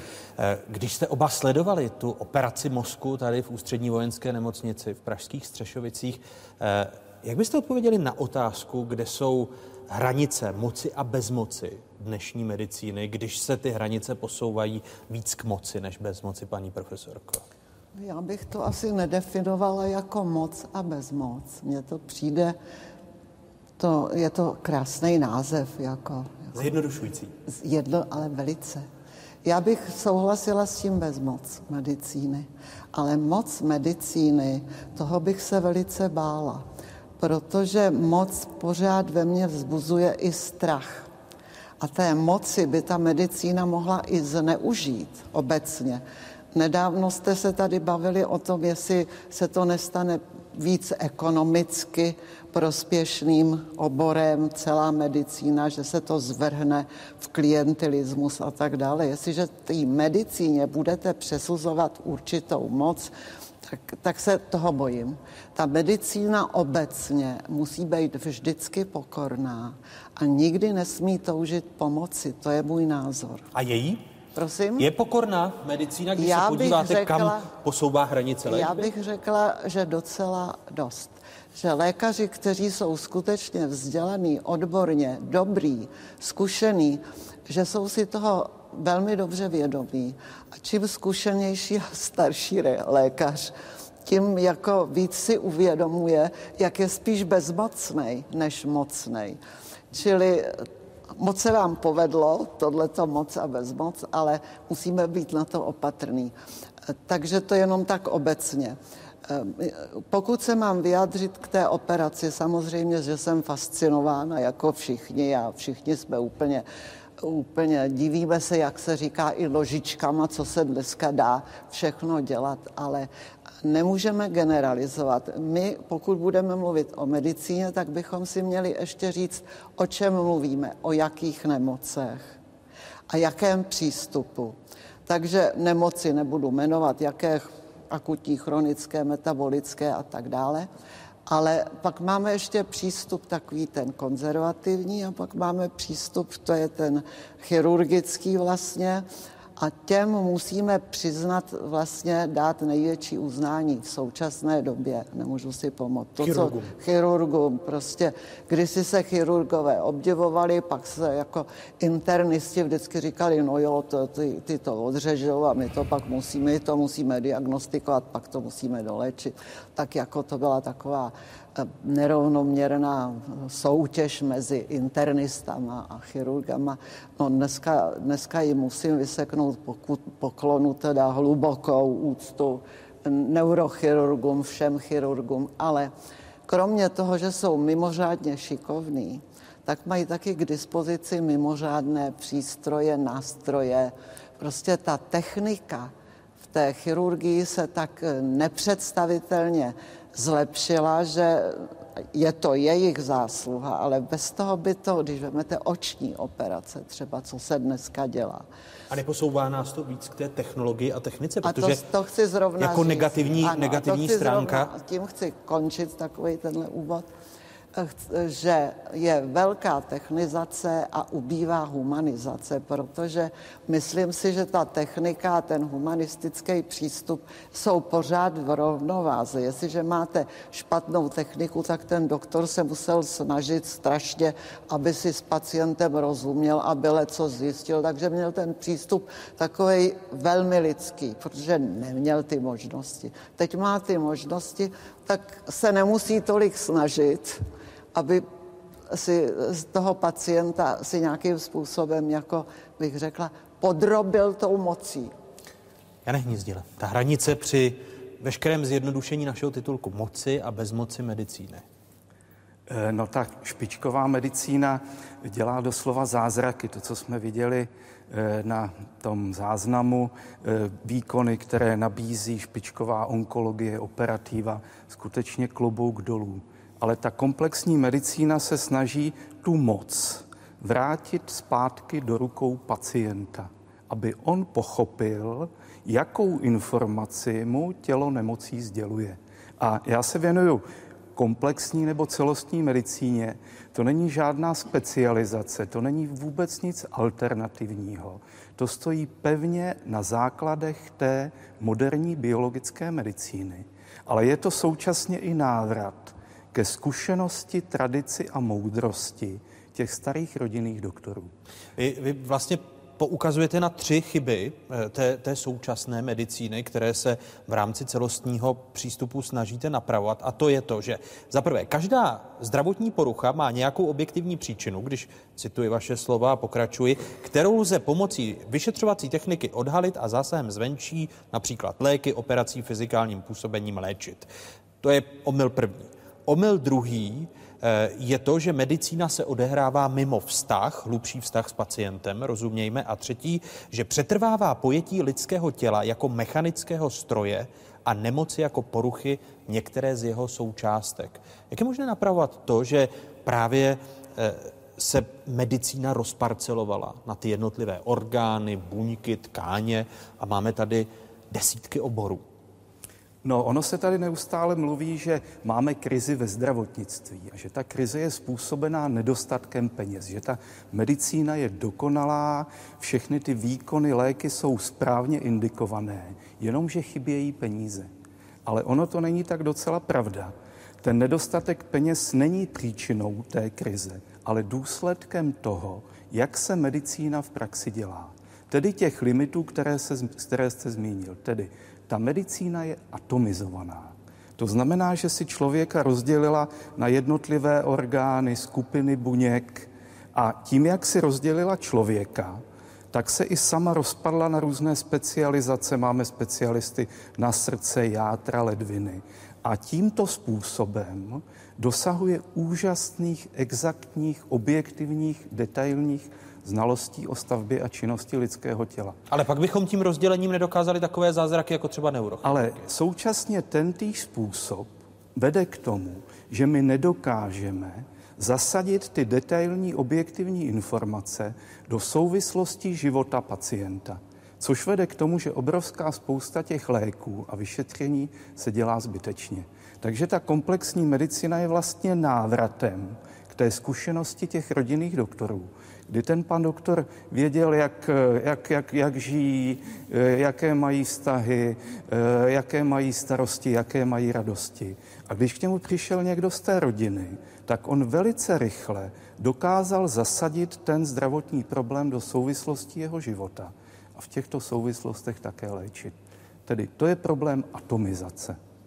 A druhý velký limit té moderní medicíny je objektivizace. A byla publikovaná velice zajímavá studie v British Medical Journal, eh, dělaná na desítkách tisíc pacientů. A v té studii se poprvé objevil termín objektivně nevysvětlitelné choroby. A za objektivně nevysvětlitelnou chorobu byl označen stav, kdy se do ordinace dostaví pacient s nějakým typickým tělesným problémem. Bolesti hlavy, bolesti zad, bušení srdce a je pro tento tělesný problém opakovaně dlouhodobě vyšetřován za pomocí špičkové techniky. A ukázalo se, že nejméně u 40% pacientů se nepovedlo objektivně identifikovat příčinu jeho potíží. On byl objektivně zdravý, ale neustále mu bylo špatně. A z té studie vyplynulo, že tyto potíže jsou somatizací neboli česky řečeno, stělesňováním složité životní situace člověka.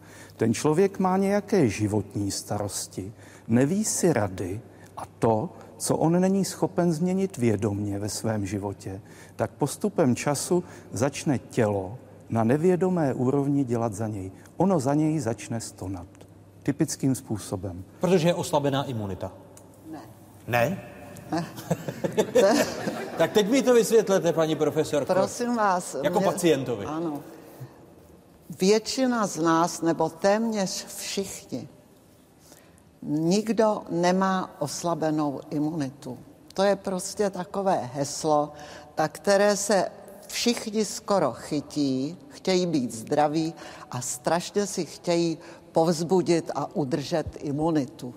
Když byste tady ty lidi vyšetřil, co tu jsou, já jsem přesvědčena, že tam najdu takový dvě odchylky a jinak vůbec nic. Prostě my nemáme žádnou špatnou imunitu. Na tom se strašně vydělává a toto je právě příklad toho, že lidi se nechají zmanipulovat, kupují si preparáty na podzim, na jaře, železo, selen, zinek, je to všecko nesmysl. Pokud, a nic neposílíme. No sam, naopak, naopak, naopak, pokud byste neměl kompletní to imunologické vyšetření, který není drahý, to je jenom takové orientační, jestli máte v pořádku buňky, na to stačí krevní obraz a počet leukocytů, lymfocytů, protilátky, jak máte, jaký máte parametry v té vrozené a jestli nemáte náhodou sklon už k nějaké autoimunitě. To se dá, to je jednoduché vyšetření. Jestliže tam zjistím,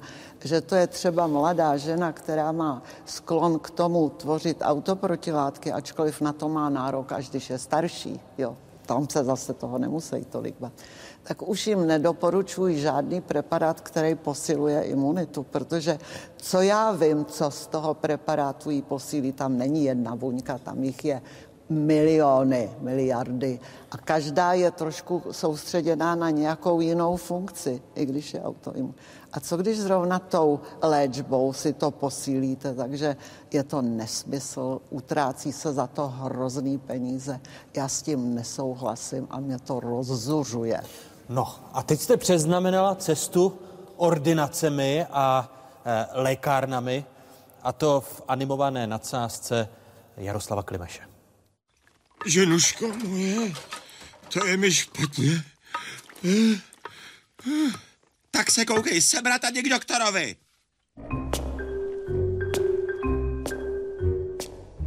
Vyplázněte. Dýchejte zhluboka.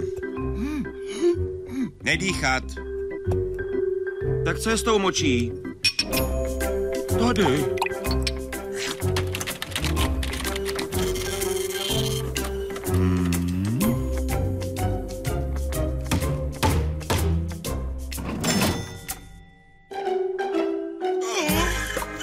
Držte si to.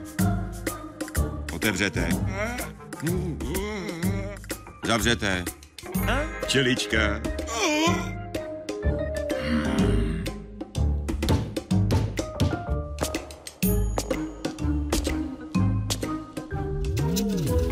Pro boha. Pardon. Tak na EKG. Rentgen. No a šupněte ho i na CT pro jistotu.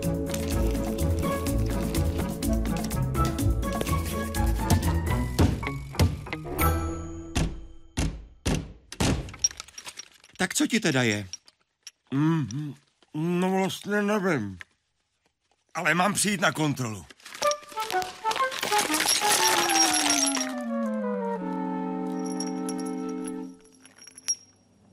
Už jsme o tom mluvili, že medicína si paní profesorko rozdělila naše tělo na jednotlivé orgány. Vy, když jste patřila k propagátorům a zakladatelům České imunologické školy, tak bylo to složité zase dávat ty jednotlivé obory přes imunologii dohromady, protože Jan Hnízdil tady mluvil o těch třech omylech moderní medicíny, které vidí z pohledu toho eh, celé. Já bych řekla, že s největší výhodou v té klinické imunologii, pokud uděláme rozbor jednak anamnézy a pacienta si samozřejmě musíme vyšetřit a, a zjistit všechny jeho příznaky, tak my z těch imunologických vyšetření můžeme přece jenom určit, zda má úplně v pořádku imunitu. To znamená, že jim řeknu, že schopen bez vady. Pak se tam může nějaká maličkost najít, to se dá upozornit toho pacienta, že bude mít sklon třeba, já nevím, k alergii, nebo to jsou určité odchylky. A ještě jde má. Pak, je, pak tam zjistíte, že by tam mohl být nějaký chronický zánětlivý proces na sliznicích. To už tam taky poznáte, když jako je to dost vyvinutý. No, nepoznáte samozřejmě nádorové onemocnění hned. To nepoznáte. No, pak potvrdíte, že teda má alergii, to můžete potvrdit samozřejmě. No a pak potvrdíte, že má oslabenou imunitu. A teď ještě se musíte rozhodnout, jestli tu oslabenou imunitu má vrozenou, což bývá. U některých forem není to zas tak vzácné, ale není to časté, a nebo jestli ji bude mít sekundárně. To znamená, že musíte hledat, co je toho příčinou a to vám nestačí jenom to vyšetření té krve, že jo. Takže, takže na něco stačíte sám, základní vyšetření ledviny, moč, biochemie, jaterní a tak dále, ale přece jenom ty specialisty není neví, s nevýhodou konzultovat, protože můžete být podezření, že je se něco děje v tom gastrointestinálním traktu, na základě jenom těch jednoduchých vyšetření, tak je lépe toho pacienta nechat vyšetřit. Zrovna tak, jako jestliže máte podezření, že to není úplně v pořádku na plicích, jsou tady bronchitidy, kromě alergie, abyste tam náhodou něco nepřehlíd. Čili já zase vůbec eh, jako nebrojím proti těm specialistům, jako, protože to jsou zase... Ale vrací se, vrací se nám, že vstupuje do vaší řeči ano, ta, ta moderní specializovaná medicína k tomu, aby léčila nejen tělo, ale i duši vlastně. A, a byla tady souhra těla se vším všudy, včetně té, no, té to duše. je velice důležité, ale k tomu bych dodala další věc. My se tady bavíme o medicíně obecně, o, o medicína, že jo, moc. Ale musíme si to rozstřídit ještě na druhy těch onemocnění. A pak není tady jenom lékař. Je tady, je tu prostředí, je tu čekárna, je tu sestra. A teď záleží, jestli je to nemocnice, jestli je to specializovaná ambulance a podobně. Můžete mít sebe lepšího doktora a nemáte dobrou sestru a prostě nic skoro nedokážete, protože už ta sestra vám připraví toho pacienta, aby se vám víc otevřel. Je na něj milá, příjemná, jako přijde vám pacient, už je spokojený, už ví, že to bude v pořádku, řekne vám mnohem víc. A nikdy vám pacient jako dostat z něj tu duši nemocnou, to je velice důležité, ale málo kdy se vám to podaří na poprvé. Je to, je to i vaše zkušenost, ne? Eh, no, tady zaznělo opakovaně eh, o moci a nemoci. Já si myslím, že to spolu souvisí, protože podle komplexní medicíny nemoc není voláním po užívání léků, ale voláním potom vlastně informace o tom, že člověk už tímto způsobem dál žít nemůže, že on už nemá tu moc že už nezvládá životní situaci. Takže ta komplexní medicína vychází z toho, že každá nemoc bez rozdílu, pokud nejde o nějaký úraz nebo e, mozkovou mrtvici, že je to informace o tom, jaký člověk je, jakým způsobem a v jakých podmínkách rodinných, partnerských, společenských žije. Informace o tom, že ve svém životě dělá nějakou chybu anebo že žije v podmínkách, které jeho zdraví poškozují. Takže na prvním místě je vždycky, my neustále bojujeme s nemocemi. Ale s čím my to bojujeme? Teď nemoc je vlastně nastavené zrcadlo. To si ty, takhle žiješ a e, proto seš nemocný. Jestliže bojujeme s nemocí, no tak bojujeme sami se sebou. My nemáme šanci vyhrát. Tady jedinou možností je, té nemoci porozumět, přijmout ji a změnit svoje chování. A pokud toto člověk udělá včas, ve fázi těch funkčních potíží, protože žádná nemoc nezačne organickým problémem. Vždycky to jsou potíže funkční, které teprve v průběhu času přicházejí k ty potíže nebo objektivní nálezy a postižení orgánů. Takže pokud člověk nemoc pochopí včas, a pochopí svoji hlavní roli v nemoci, změní svoje chování, no tak se může uzdravit. Tím nejcennějším a nejlepším doktorem pro každého pacienta je sám pacient, ale musí si porozumět. Paní profesorko, Já jsem jenom chtěla podotknout, teď se to zamluvilo, že musíte rozeznat, jestli ten pacient přichází jako pro nemoc, anebo jestliže přichází pro pomoc.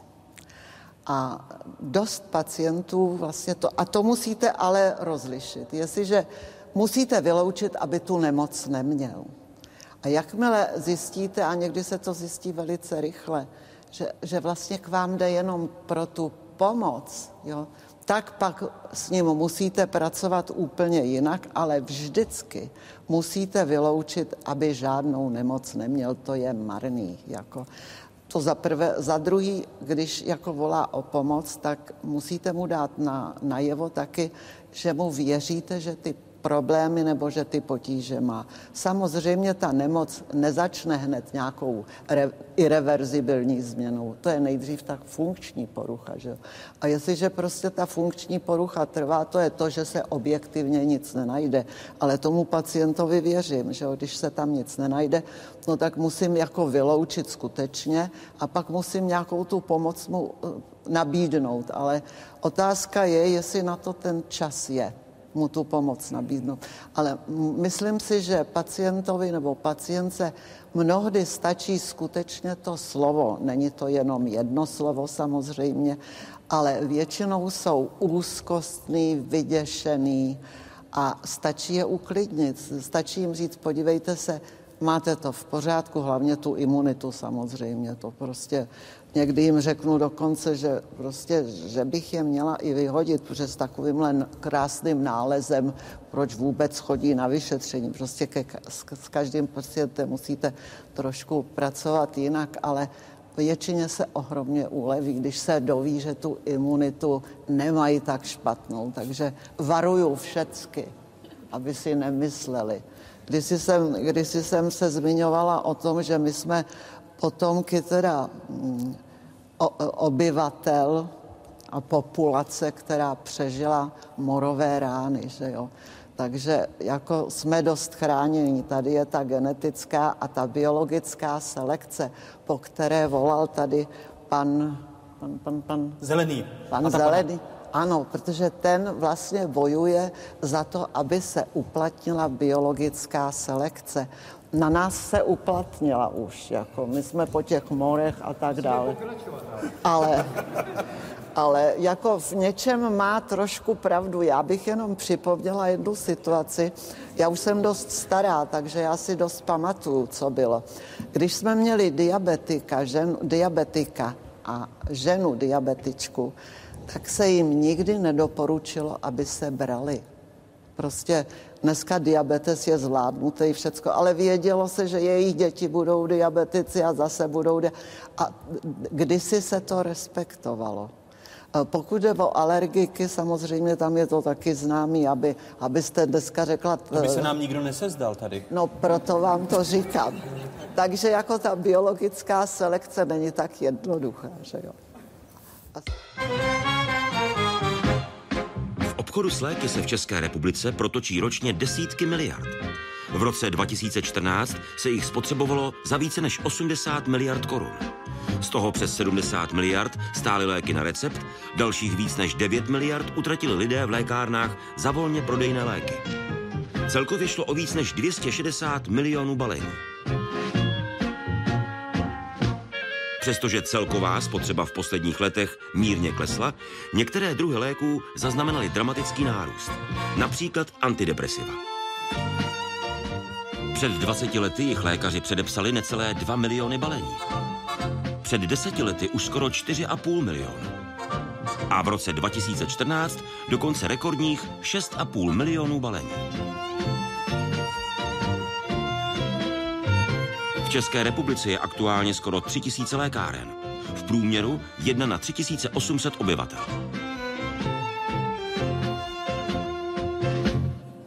My jsme viděli 80 miliard korun ročně v této zemi utratíme za léky. Jane Hnízdíla, setkáváte se často s tím, že my jako pacienti jsme tak vychovaní, že chceme odcházet eh, z ordinace právě s nějakým receptem, nějakými prášky a pak přijít na kontrolu? Je to tak, já jsem pracoval na klinice, a, ale dochází k úža, úžasnému obratu v chování pacientů. Já si myslím, že to souvisí i s děním v celé společnosti, že dokud jsem před 20 lety pracoval na klinice, tak ke mně přicházeli pacienti a pověděli mi, pane doktore, já mám tyhle ty potíže, dělejte se mnou něco. A divili se, když jsem je hned neposlal na CT, nebo jim nenapsal léky. Co to je za doktora? Špatně se o nás stará. To, to, to, to je divný, vůbec se mi nevěnuje. A teď ke mně chodí, chodí zástupy pacientů s úplně opačnou zakázkou a přicházejí, pane doktore, já beru obrovskou spoustu léků, je mi stále špatně, poraďte mi, co já mohu a mám udělat pro to, abych se uzdravil a ty léky brát nemusel.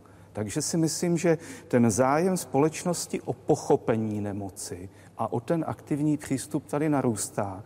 Že, že lidé už nechtějí spoléhat jenom na tu moc té, nemoc, té mocné medicíny. A myslím si, že i ta medicína by měla do lidského života vstupovat co nejméně. Když mluvíte o, o tom, že se mění e, uvažování, informovanost pacientů, mění se, paní profesorko, i e, u lékařů, protože vy stále považujete za poměrně odvážné, aby ten lékař nám nenapsal nějaké léky, protože ten objem 80 miliard je opravdu hrozivé číslo. Já pokud jako jsem školila v postgraduále, tak jsem vždycky prosila alergology ne, protože ty musí nějaký lék napsat, to, to určitě. Takže těch 80 miliard naberu hlavně alergologům? No to ne, ne, to ne, jenom říkám, že to jsou léky, které potřebuju. A k tomu chci ještě sdělit, že si myslím, že abychom varovali, aby lidi nešetřili. Léky na hypertenzi brát musí. Diabet, to znamená, já si myslím, že ten život je prodloužen taky, protože je to, toto je dost podchycené, takže já teda, pokud někdo přijde, tak lék na hypertenzi, já to nepíšu samozřejmě, ale to jim vždycky řeknu, že musí brát na vysoký tlak, musí si hlídat cukrovku.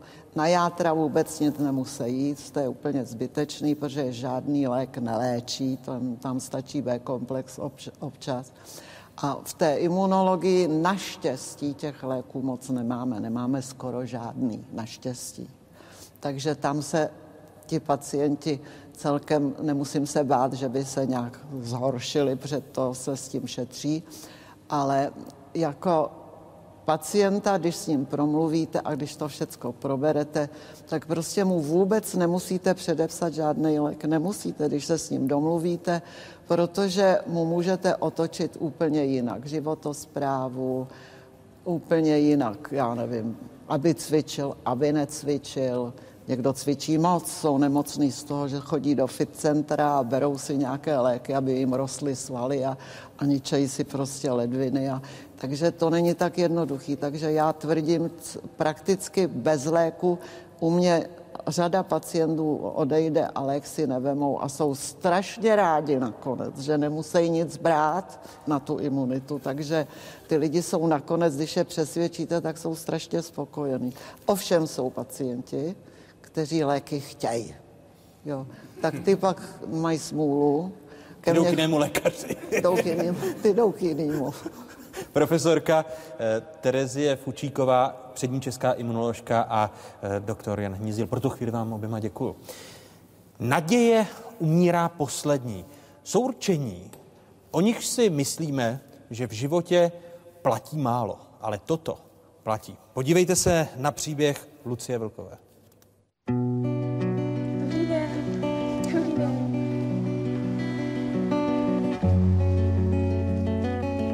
Že jsem nemocná, jsem se dozvěděla v deseti letech. Bylo to asi po půlročních nevolnostech ranních a hodně jsem zhubla. Vím, že jsem byla naštívit tenkrát svého obvodního lékaře, teda tehdy dětského. Poslal mě do nemocnice, tam vlastně po týdnu mě poslali na CT vyšetření do Brna a tam si mě už rovnou nechali na klinici dětské onkologie. Den, profesore, dobrý den, dobrý den. Když jsme Lucinku viděli poprvé, tak jsme bohužel zjistili, že má eh, zhoubný nádor jater, který se rozšířil i mimo játra do dutiny břišní, do řady lymfatických mízních uzlin. Byl to velmi vzácný, ale vysoce zhoubný podtyp eh, jaterního nádoru, který nereagoval na běžnou standardní chemoterapii. Celá játra byly pometastázované, kdy ten primární nález nešel vidět, takže se odhadovalo, kde vlastně může vůbec být. A už právě tenkrát pan profesor Štěrba zprvu nevěděl, co to je za diagnózu, že se s tím nikdy nesetkal, ale říkal, že um, že se pokusí nějakým způsobem udělat takovou léčbu, abych, aby se zkusil, zkusilo mě zachránit. No. Takže to bylo tenkrát takové. takové. To... Lucie byla jedním z našich prvních pacientů, tenkrát experimentální dlouhodobé léčby plus začínající léčby biologické. Pamatuju si, že jsem byla v takové nejistotě pořád. Vím, že jsem se mamky ptala, proč jsem pořád v nemocnici, kdy mě pustí domů, kdy budu zdravá, proč ty děti nemají vlasy. Jelikož pocházím z malé vesnice, tak tam to bylo takové jako ona je nemocná a teď se všichni budeme podívat, když tam přijede záchranka na ní a ona nemá vlasy, takže já jsem vlastně ty kamarády víceméně ztratila. Někteří se báli, že to chytnou. Zůstala mi akorát sestřenice a vlastně bráchové. Tím, že právě jsem mohla třeba tu experimentální léčbu brát jenom určitou dobu, tak se ten stav zhoršoval a došlo to do té fáze, že pan profesor mi právě domluvil transplantaci jater. Ona klasická, konvenční kritéria pro transplantaci jater nesplňovala, protože měla chorobu rozšířenou mimo játra a tudíž jsme museli nějakou chvíli naše kolegy přesvědčovat, protože i oni tím šli do určitého rizika. To jsem byla na kontrole u pana profesora Štěrby s rodičema a pan profesor mi řekl, že, je, že chce, abych podstoupila tu transplantaci, že je pro mě taková možnost a že by to mohlo znamenat, že se uzdravím, ale že to není stoprocentní, že to je tak 50 na 50. A já si to úplně přesně pamatuju, jak jsem vyšla z té nemocnice a teďka tam seděl na lavičce venku. A když jsme mu to řekli, tak on úplně prostě, to se nedá popsat, úplně taková ta naděje v těch očích, to jako pro mě to prostě taky silný zážitek asi do konce života. A já jsem byla strašně šťastná, protože už jsem prostě jsem si nějakým způsobem, i přesto jsem si říkala, že se uzdravím, tak to najednou přišlo. Jo, že ten pocit byl fakt skvělý. Po určité době e, se nám povedlo naše kolegy e, z transplantačního centra přesvědčit, že Lucí jako mladou adolescentku převzali do péče, odtransplantovali a po té transplantaci jsme se o ní starali společně a e, zdá se, že se to povedlo docela. Když jsem onemocněla, tak jsem o, nastupovala do třetí třídy. Moje léčba trvala pět let, takže jsem potom měla individuální plán studijní a do školy jsem pak nastoupila až potom, co jsem se uzdravila a to bylo koncem deváté třídy. Nakonec jsem maturovala s vyznamenáním a potom jsem se dostala vlastně na bakalářský studium nutričního terapeuta. Taky mám přítele, s kterým teď jsme zrekonstruovali dům, takže zakládám i nějaký v úvozovkách rodinný život, který kombinuju se studiem. Otázka, kdy můžeme onkologicky nemocného pacienta považovat za vyléčeného, je komplikovaná, eh, protože eh, nikdy není jasné, jestli se to onemocnění nevrátí po deseti, po patnácti, třeba po dvaceti letech.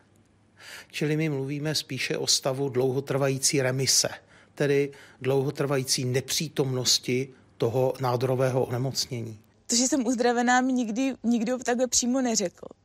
Což pro mě bylo na druhou stranu takové jako, že jsem čekala, že budu mít po transplantaci a teď přijde takové to tak a teď jsi Lucko zdravá a můžeš žít. Ale to nepřišlo a přišlo jenom takové to, teď už nepatříš na dětskou onkologii, teď patříš prostě na transplantační chirurgii a smíř se s tím. Já se ráda vracím na oddělení dětské onkologie, protože tam znám spoustu maminek a spoustu dětí. Vždycky, když tam přijdu a řeknu jim, že jsem tam před mnoha lety taky ležela, tak mně přijde, že oni najednou, jak kdyby zjistili, že, že se že může být i něco po té nemoci a že mají naději na to žít pak ten normální život.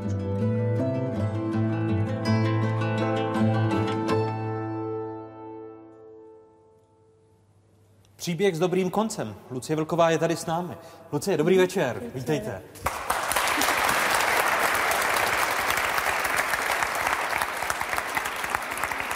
A děkuji, že jste přijala pozvání. Já děkuji za Kdo pozvání. nebo co vám především pomohlo, když člověk v deseti letech přijde o kamarády, část z, z nich se na vás chodila dívat, protože jste přišla o ty vlasy a část se bála.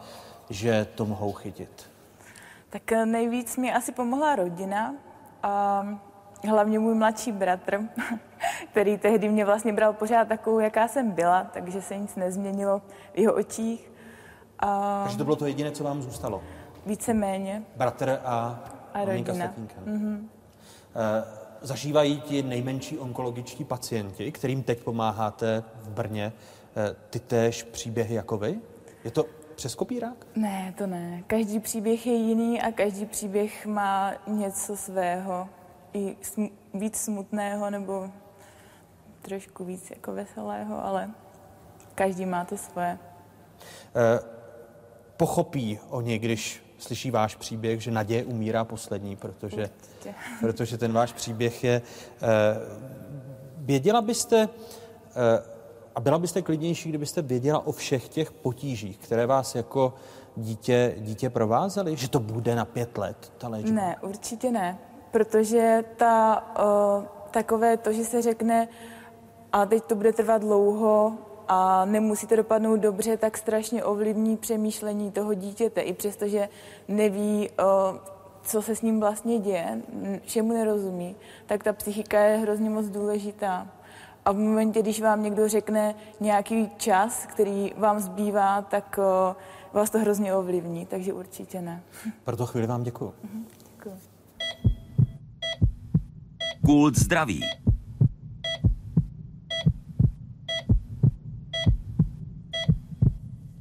Což je kapitola poslední. Začnu pana profesora Klenera jako onkologa. Když tady máme Luci a, a ten její příběh, eh, je hodně silná ta stigmatizace dětských onkologických pacientů, že zůstanou sami jen s bratrem či s rodinou, protože se jich ostatní děti nevědí, jak s tou nemocí naložit.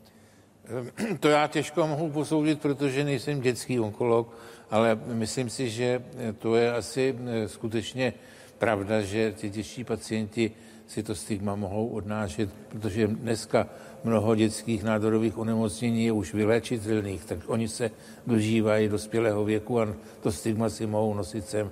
Pokud je o dospělé pacienty, tam eh, si nejsem jist, jestli jak si mm, toto by se dalo jak si mm, o, o tom hovořit u těch dospělých pacientů, protože eh, existují dneska eh, zhoubné nádory, které jsou plně vyléčitelné a myslím si, že eh, jejich nositelé eh, jsou rádi, že eh, nádor se vyléčil a eh, nějak na, to, na tu špatnou minulost příliš nespomínají, aspoň a taky já se s nimi příliš nedostanu do kontaktu, protože oni sice jsou povinni chodit na kontroly, ale žijí si svůj život. A pokud jde o ty ostatní pacienty, kde se to nevyléčí úplně, ale prodlouží se eh, doba bezpříznakového obnoví, tak tam jsem eh, nezaznamenal, že by jaksi procházeli nějakou stigmatizací, která by se dala eh, srovnat s tím, co tady bylo popisováno. Pane přednosto, když se na to podíváte, už jste tady zmínil, že se nám paradigmaticky mění i význam těch slov. Nemocnice, eh, spíš možná v budoucnu budeme chodit do nemocnice kvůli tomu, abychom byli co nejdéle zdraví. Bude to společnost, která bude postavena právě na kultu zdraví? Nemoc vytěsníme? No to určitě, to určitě ne, ale eh, myslím si, že na tom příkladu je tady krásně vidět to, že národ se stává skutečně silný podle toho, jak se stará o ty svoje nemocné. A ten národ je kvalitní, když se stará dobře o ty svoje nejchudší. A umíme se s tou, eh, s tou nemocí vyrovnávat, že ji bereme, že patří k životu? No, nepochybně a v současné době, v těch posledních několika letech, v České republice je velmi, jsou velmi zajímavé impulzy, které najednou berou vážně i smrt a najednou se řekne, ale přátelé, ta smrt tady je. Smrt není chyba lékaře, ale je to logický konec života a já bych řekl, že toto je, toto je cosi velmi a velmi eh, důležitého, protože to, že si uvědomím, že v jedné chvíli umřu a všichni umřeme, mě dodá obrovský impuls k tomu, abych do poslední vteřiny eh, využil život, který teďka mám. Paní profesorko, je to i va- vaše zkušenost? Já bych řekla, že ano. Já se dost eh, divím a příjemně teda, když vidím, co postižených lidí, jak je o ně postaráno, že, mají, že mohou sportovat, že mají asistenty. No tohle to vůbec nepamatuju. Dřív jste prostě t- takhle postižené lidi nikdy nepotkal na ulici, nikde prostě neměli přístup, po schodech je nikdo neodnes.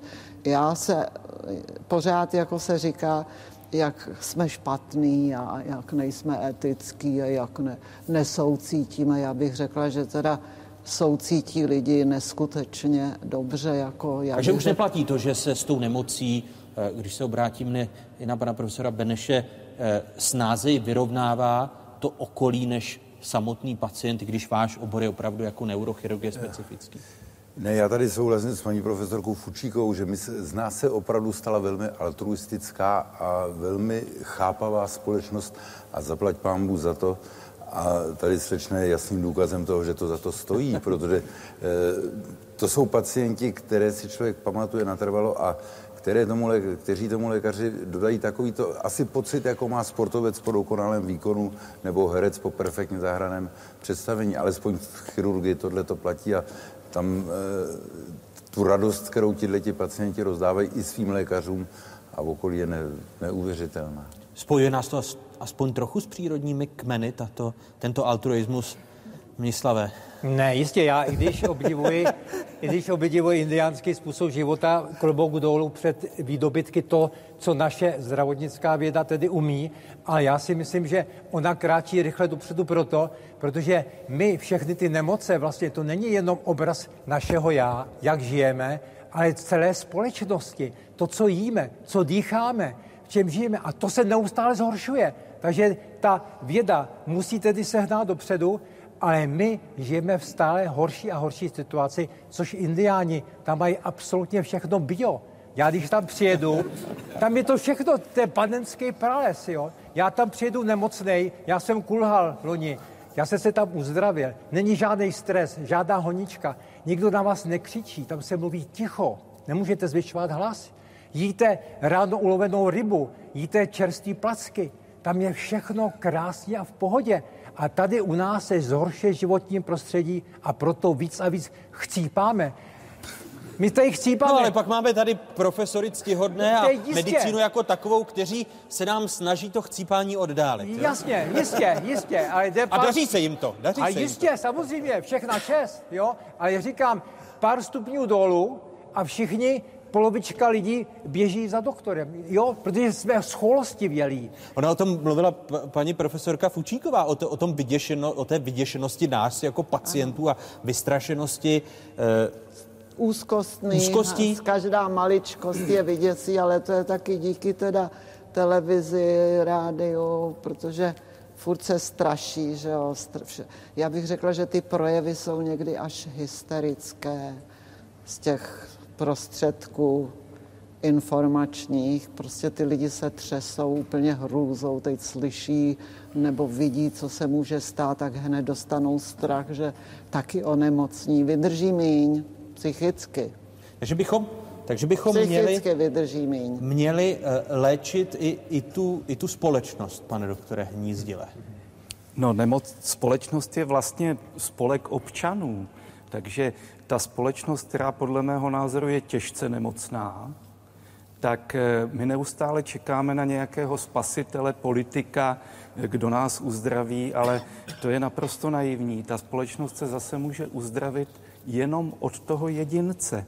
A já jsem často atakován i onkologickými pacienty, požadují po mně nějakou alternativní léčbu a myslím si, že se mi povedlo už u mnoha z nich využít tedy jisté autority, že jsem je přesvědčil k tomu, aby neváhali a využili všech možností té špičkové medicíny.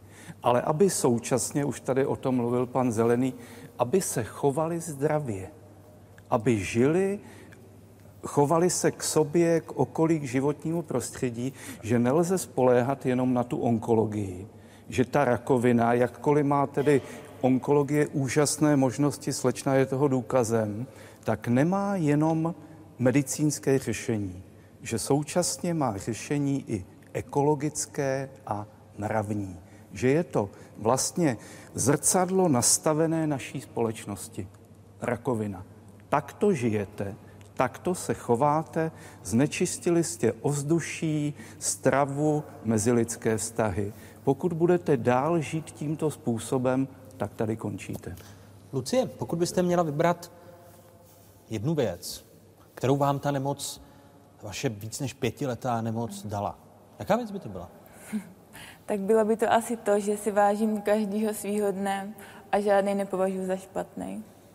Já děkuji za tento děkuji. den a, a za to, že jste byla naším hostem. Děkuji za pozornost. Lucie Vlková, která přijala mé pozvání a děkuji dalším hostům Fokusu, kterými byli Mnislav Zelený, Atapana, etnolog, profesor Vladimír Beneš, přední český neurochirurg. Děkuji i přednostovi eh, Ústavu etiky třetí lékařské fakulty Univerzity Karlovy v Praze Marku Váchovi, stejně jako profesoru Pavlu Klenerovi, Janu Hnízdilovi, celisnímu eh, lékaři a také profesorce eh, Terezii Fučíkové, přední české imunoložce. Děkuji, že jste přijali mé pozvání a byli hosty pořadu Moc a bezmoc medicíny. Díky. Děkuji i vám, studentům a pedagogům Vyšší odborné školy zdravotnické a střední zdravotnické školy eh, v ulici 5. května v Praze 5. Děkuji i zaměstnancům eh, Ústřední vojenské nemocnice tady v Praze Střešovicích a děkuji i tomu, že jsme odsud mohli vysílat. To bylo desáté vydání měsíčníku Fokus. Uvidíme se zase za měsíc. Tentokrát u tématu společnost nevzdělanosti. Těším se za měsíc na shledanou. Díky. Děkuji. Děkuji. Děkuji. Děkuji, bylo to fakt zajímavé. Děkuji. Děkuji, děkuji, děkuji. Děkuji, pane profesore. Děkuji. Děkuji, děkuji. Pane profesore,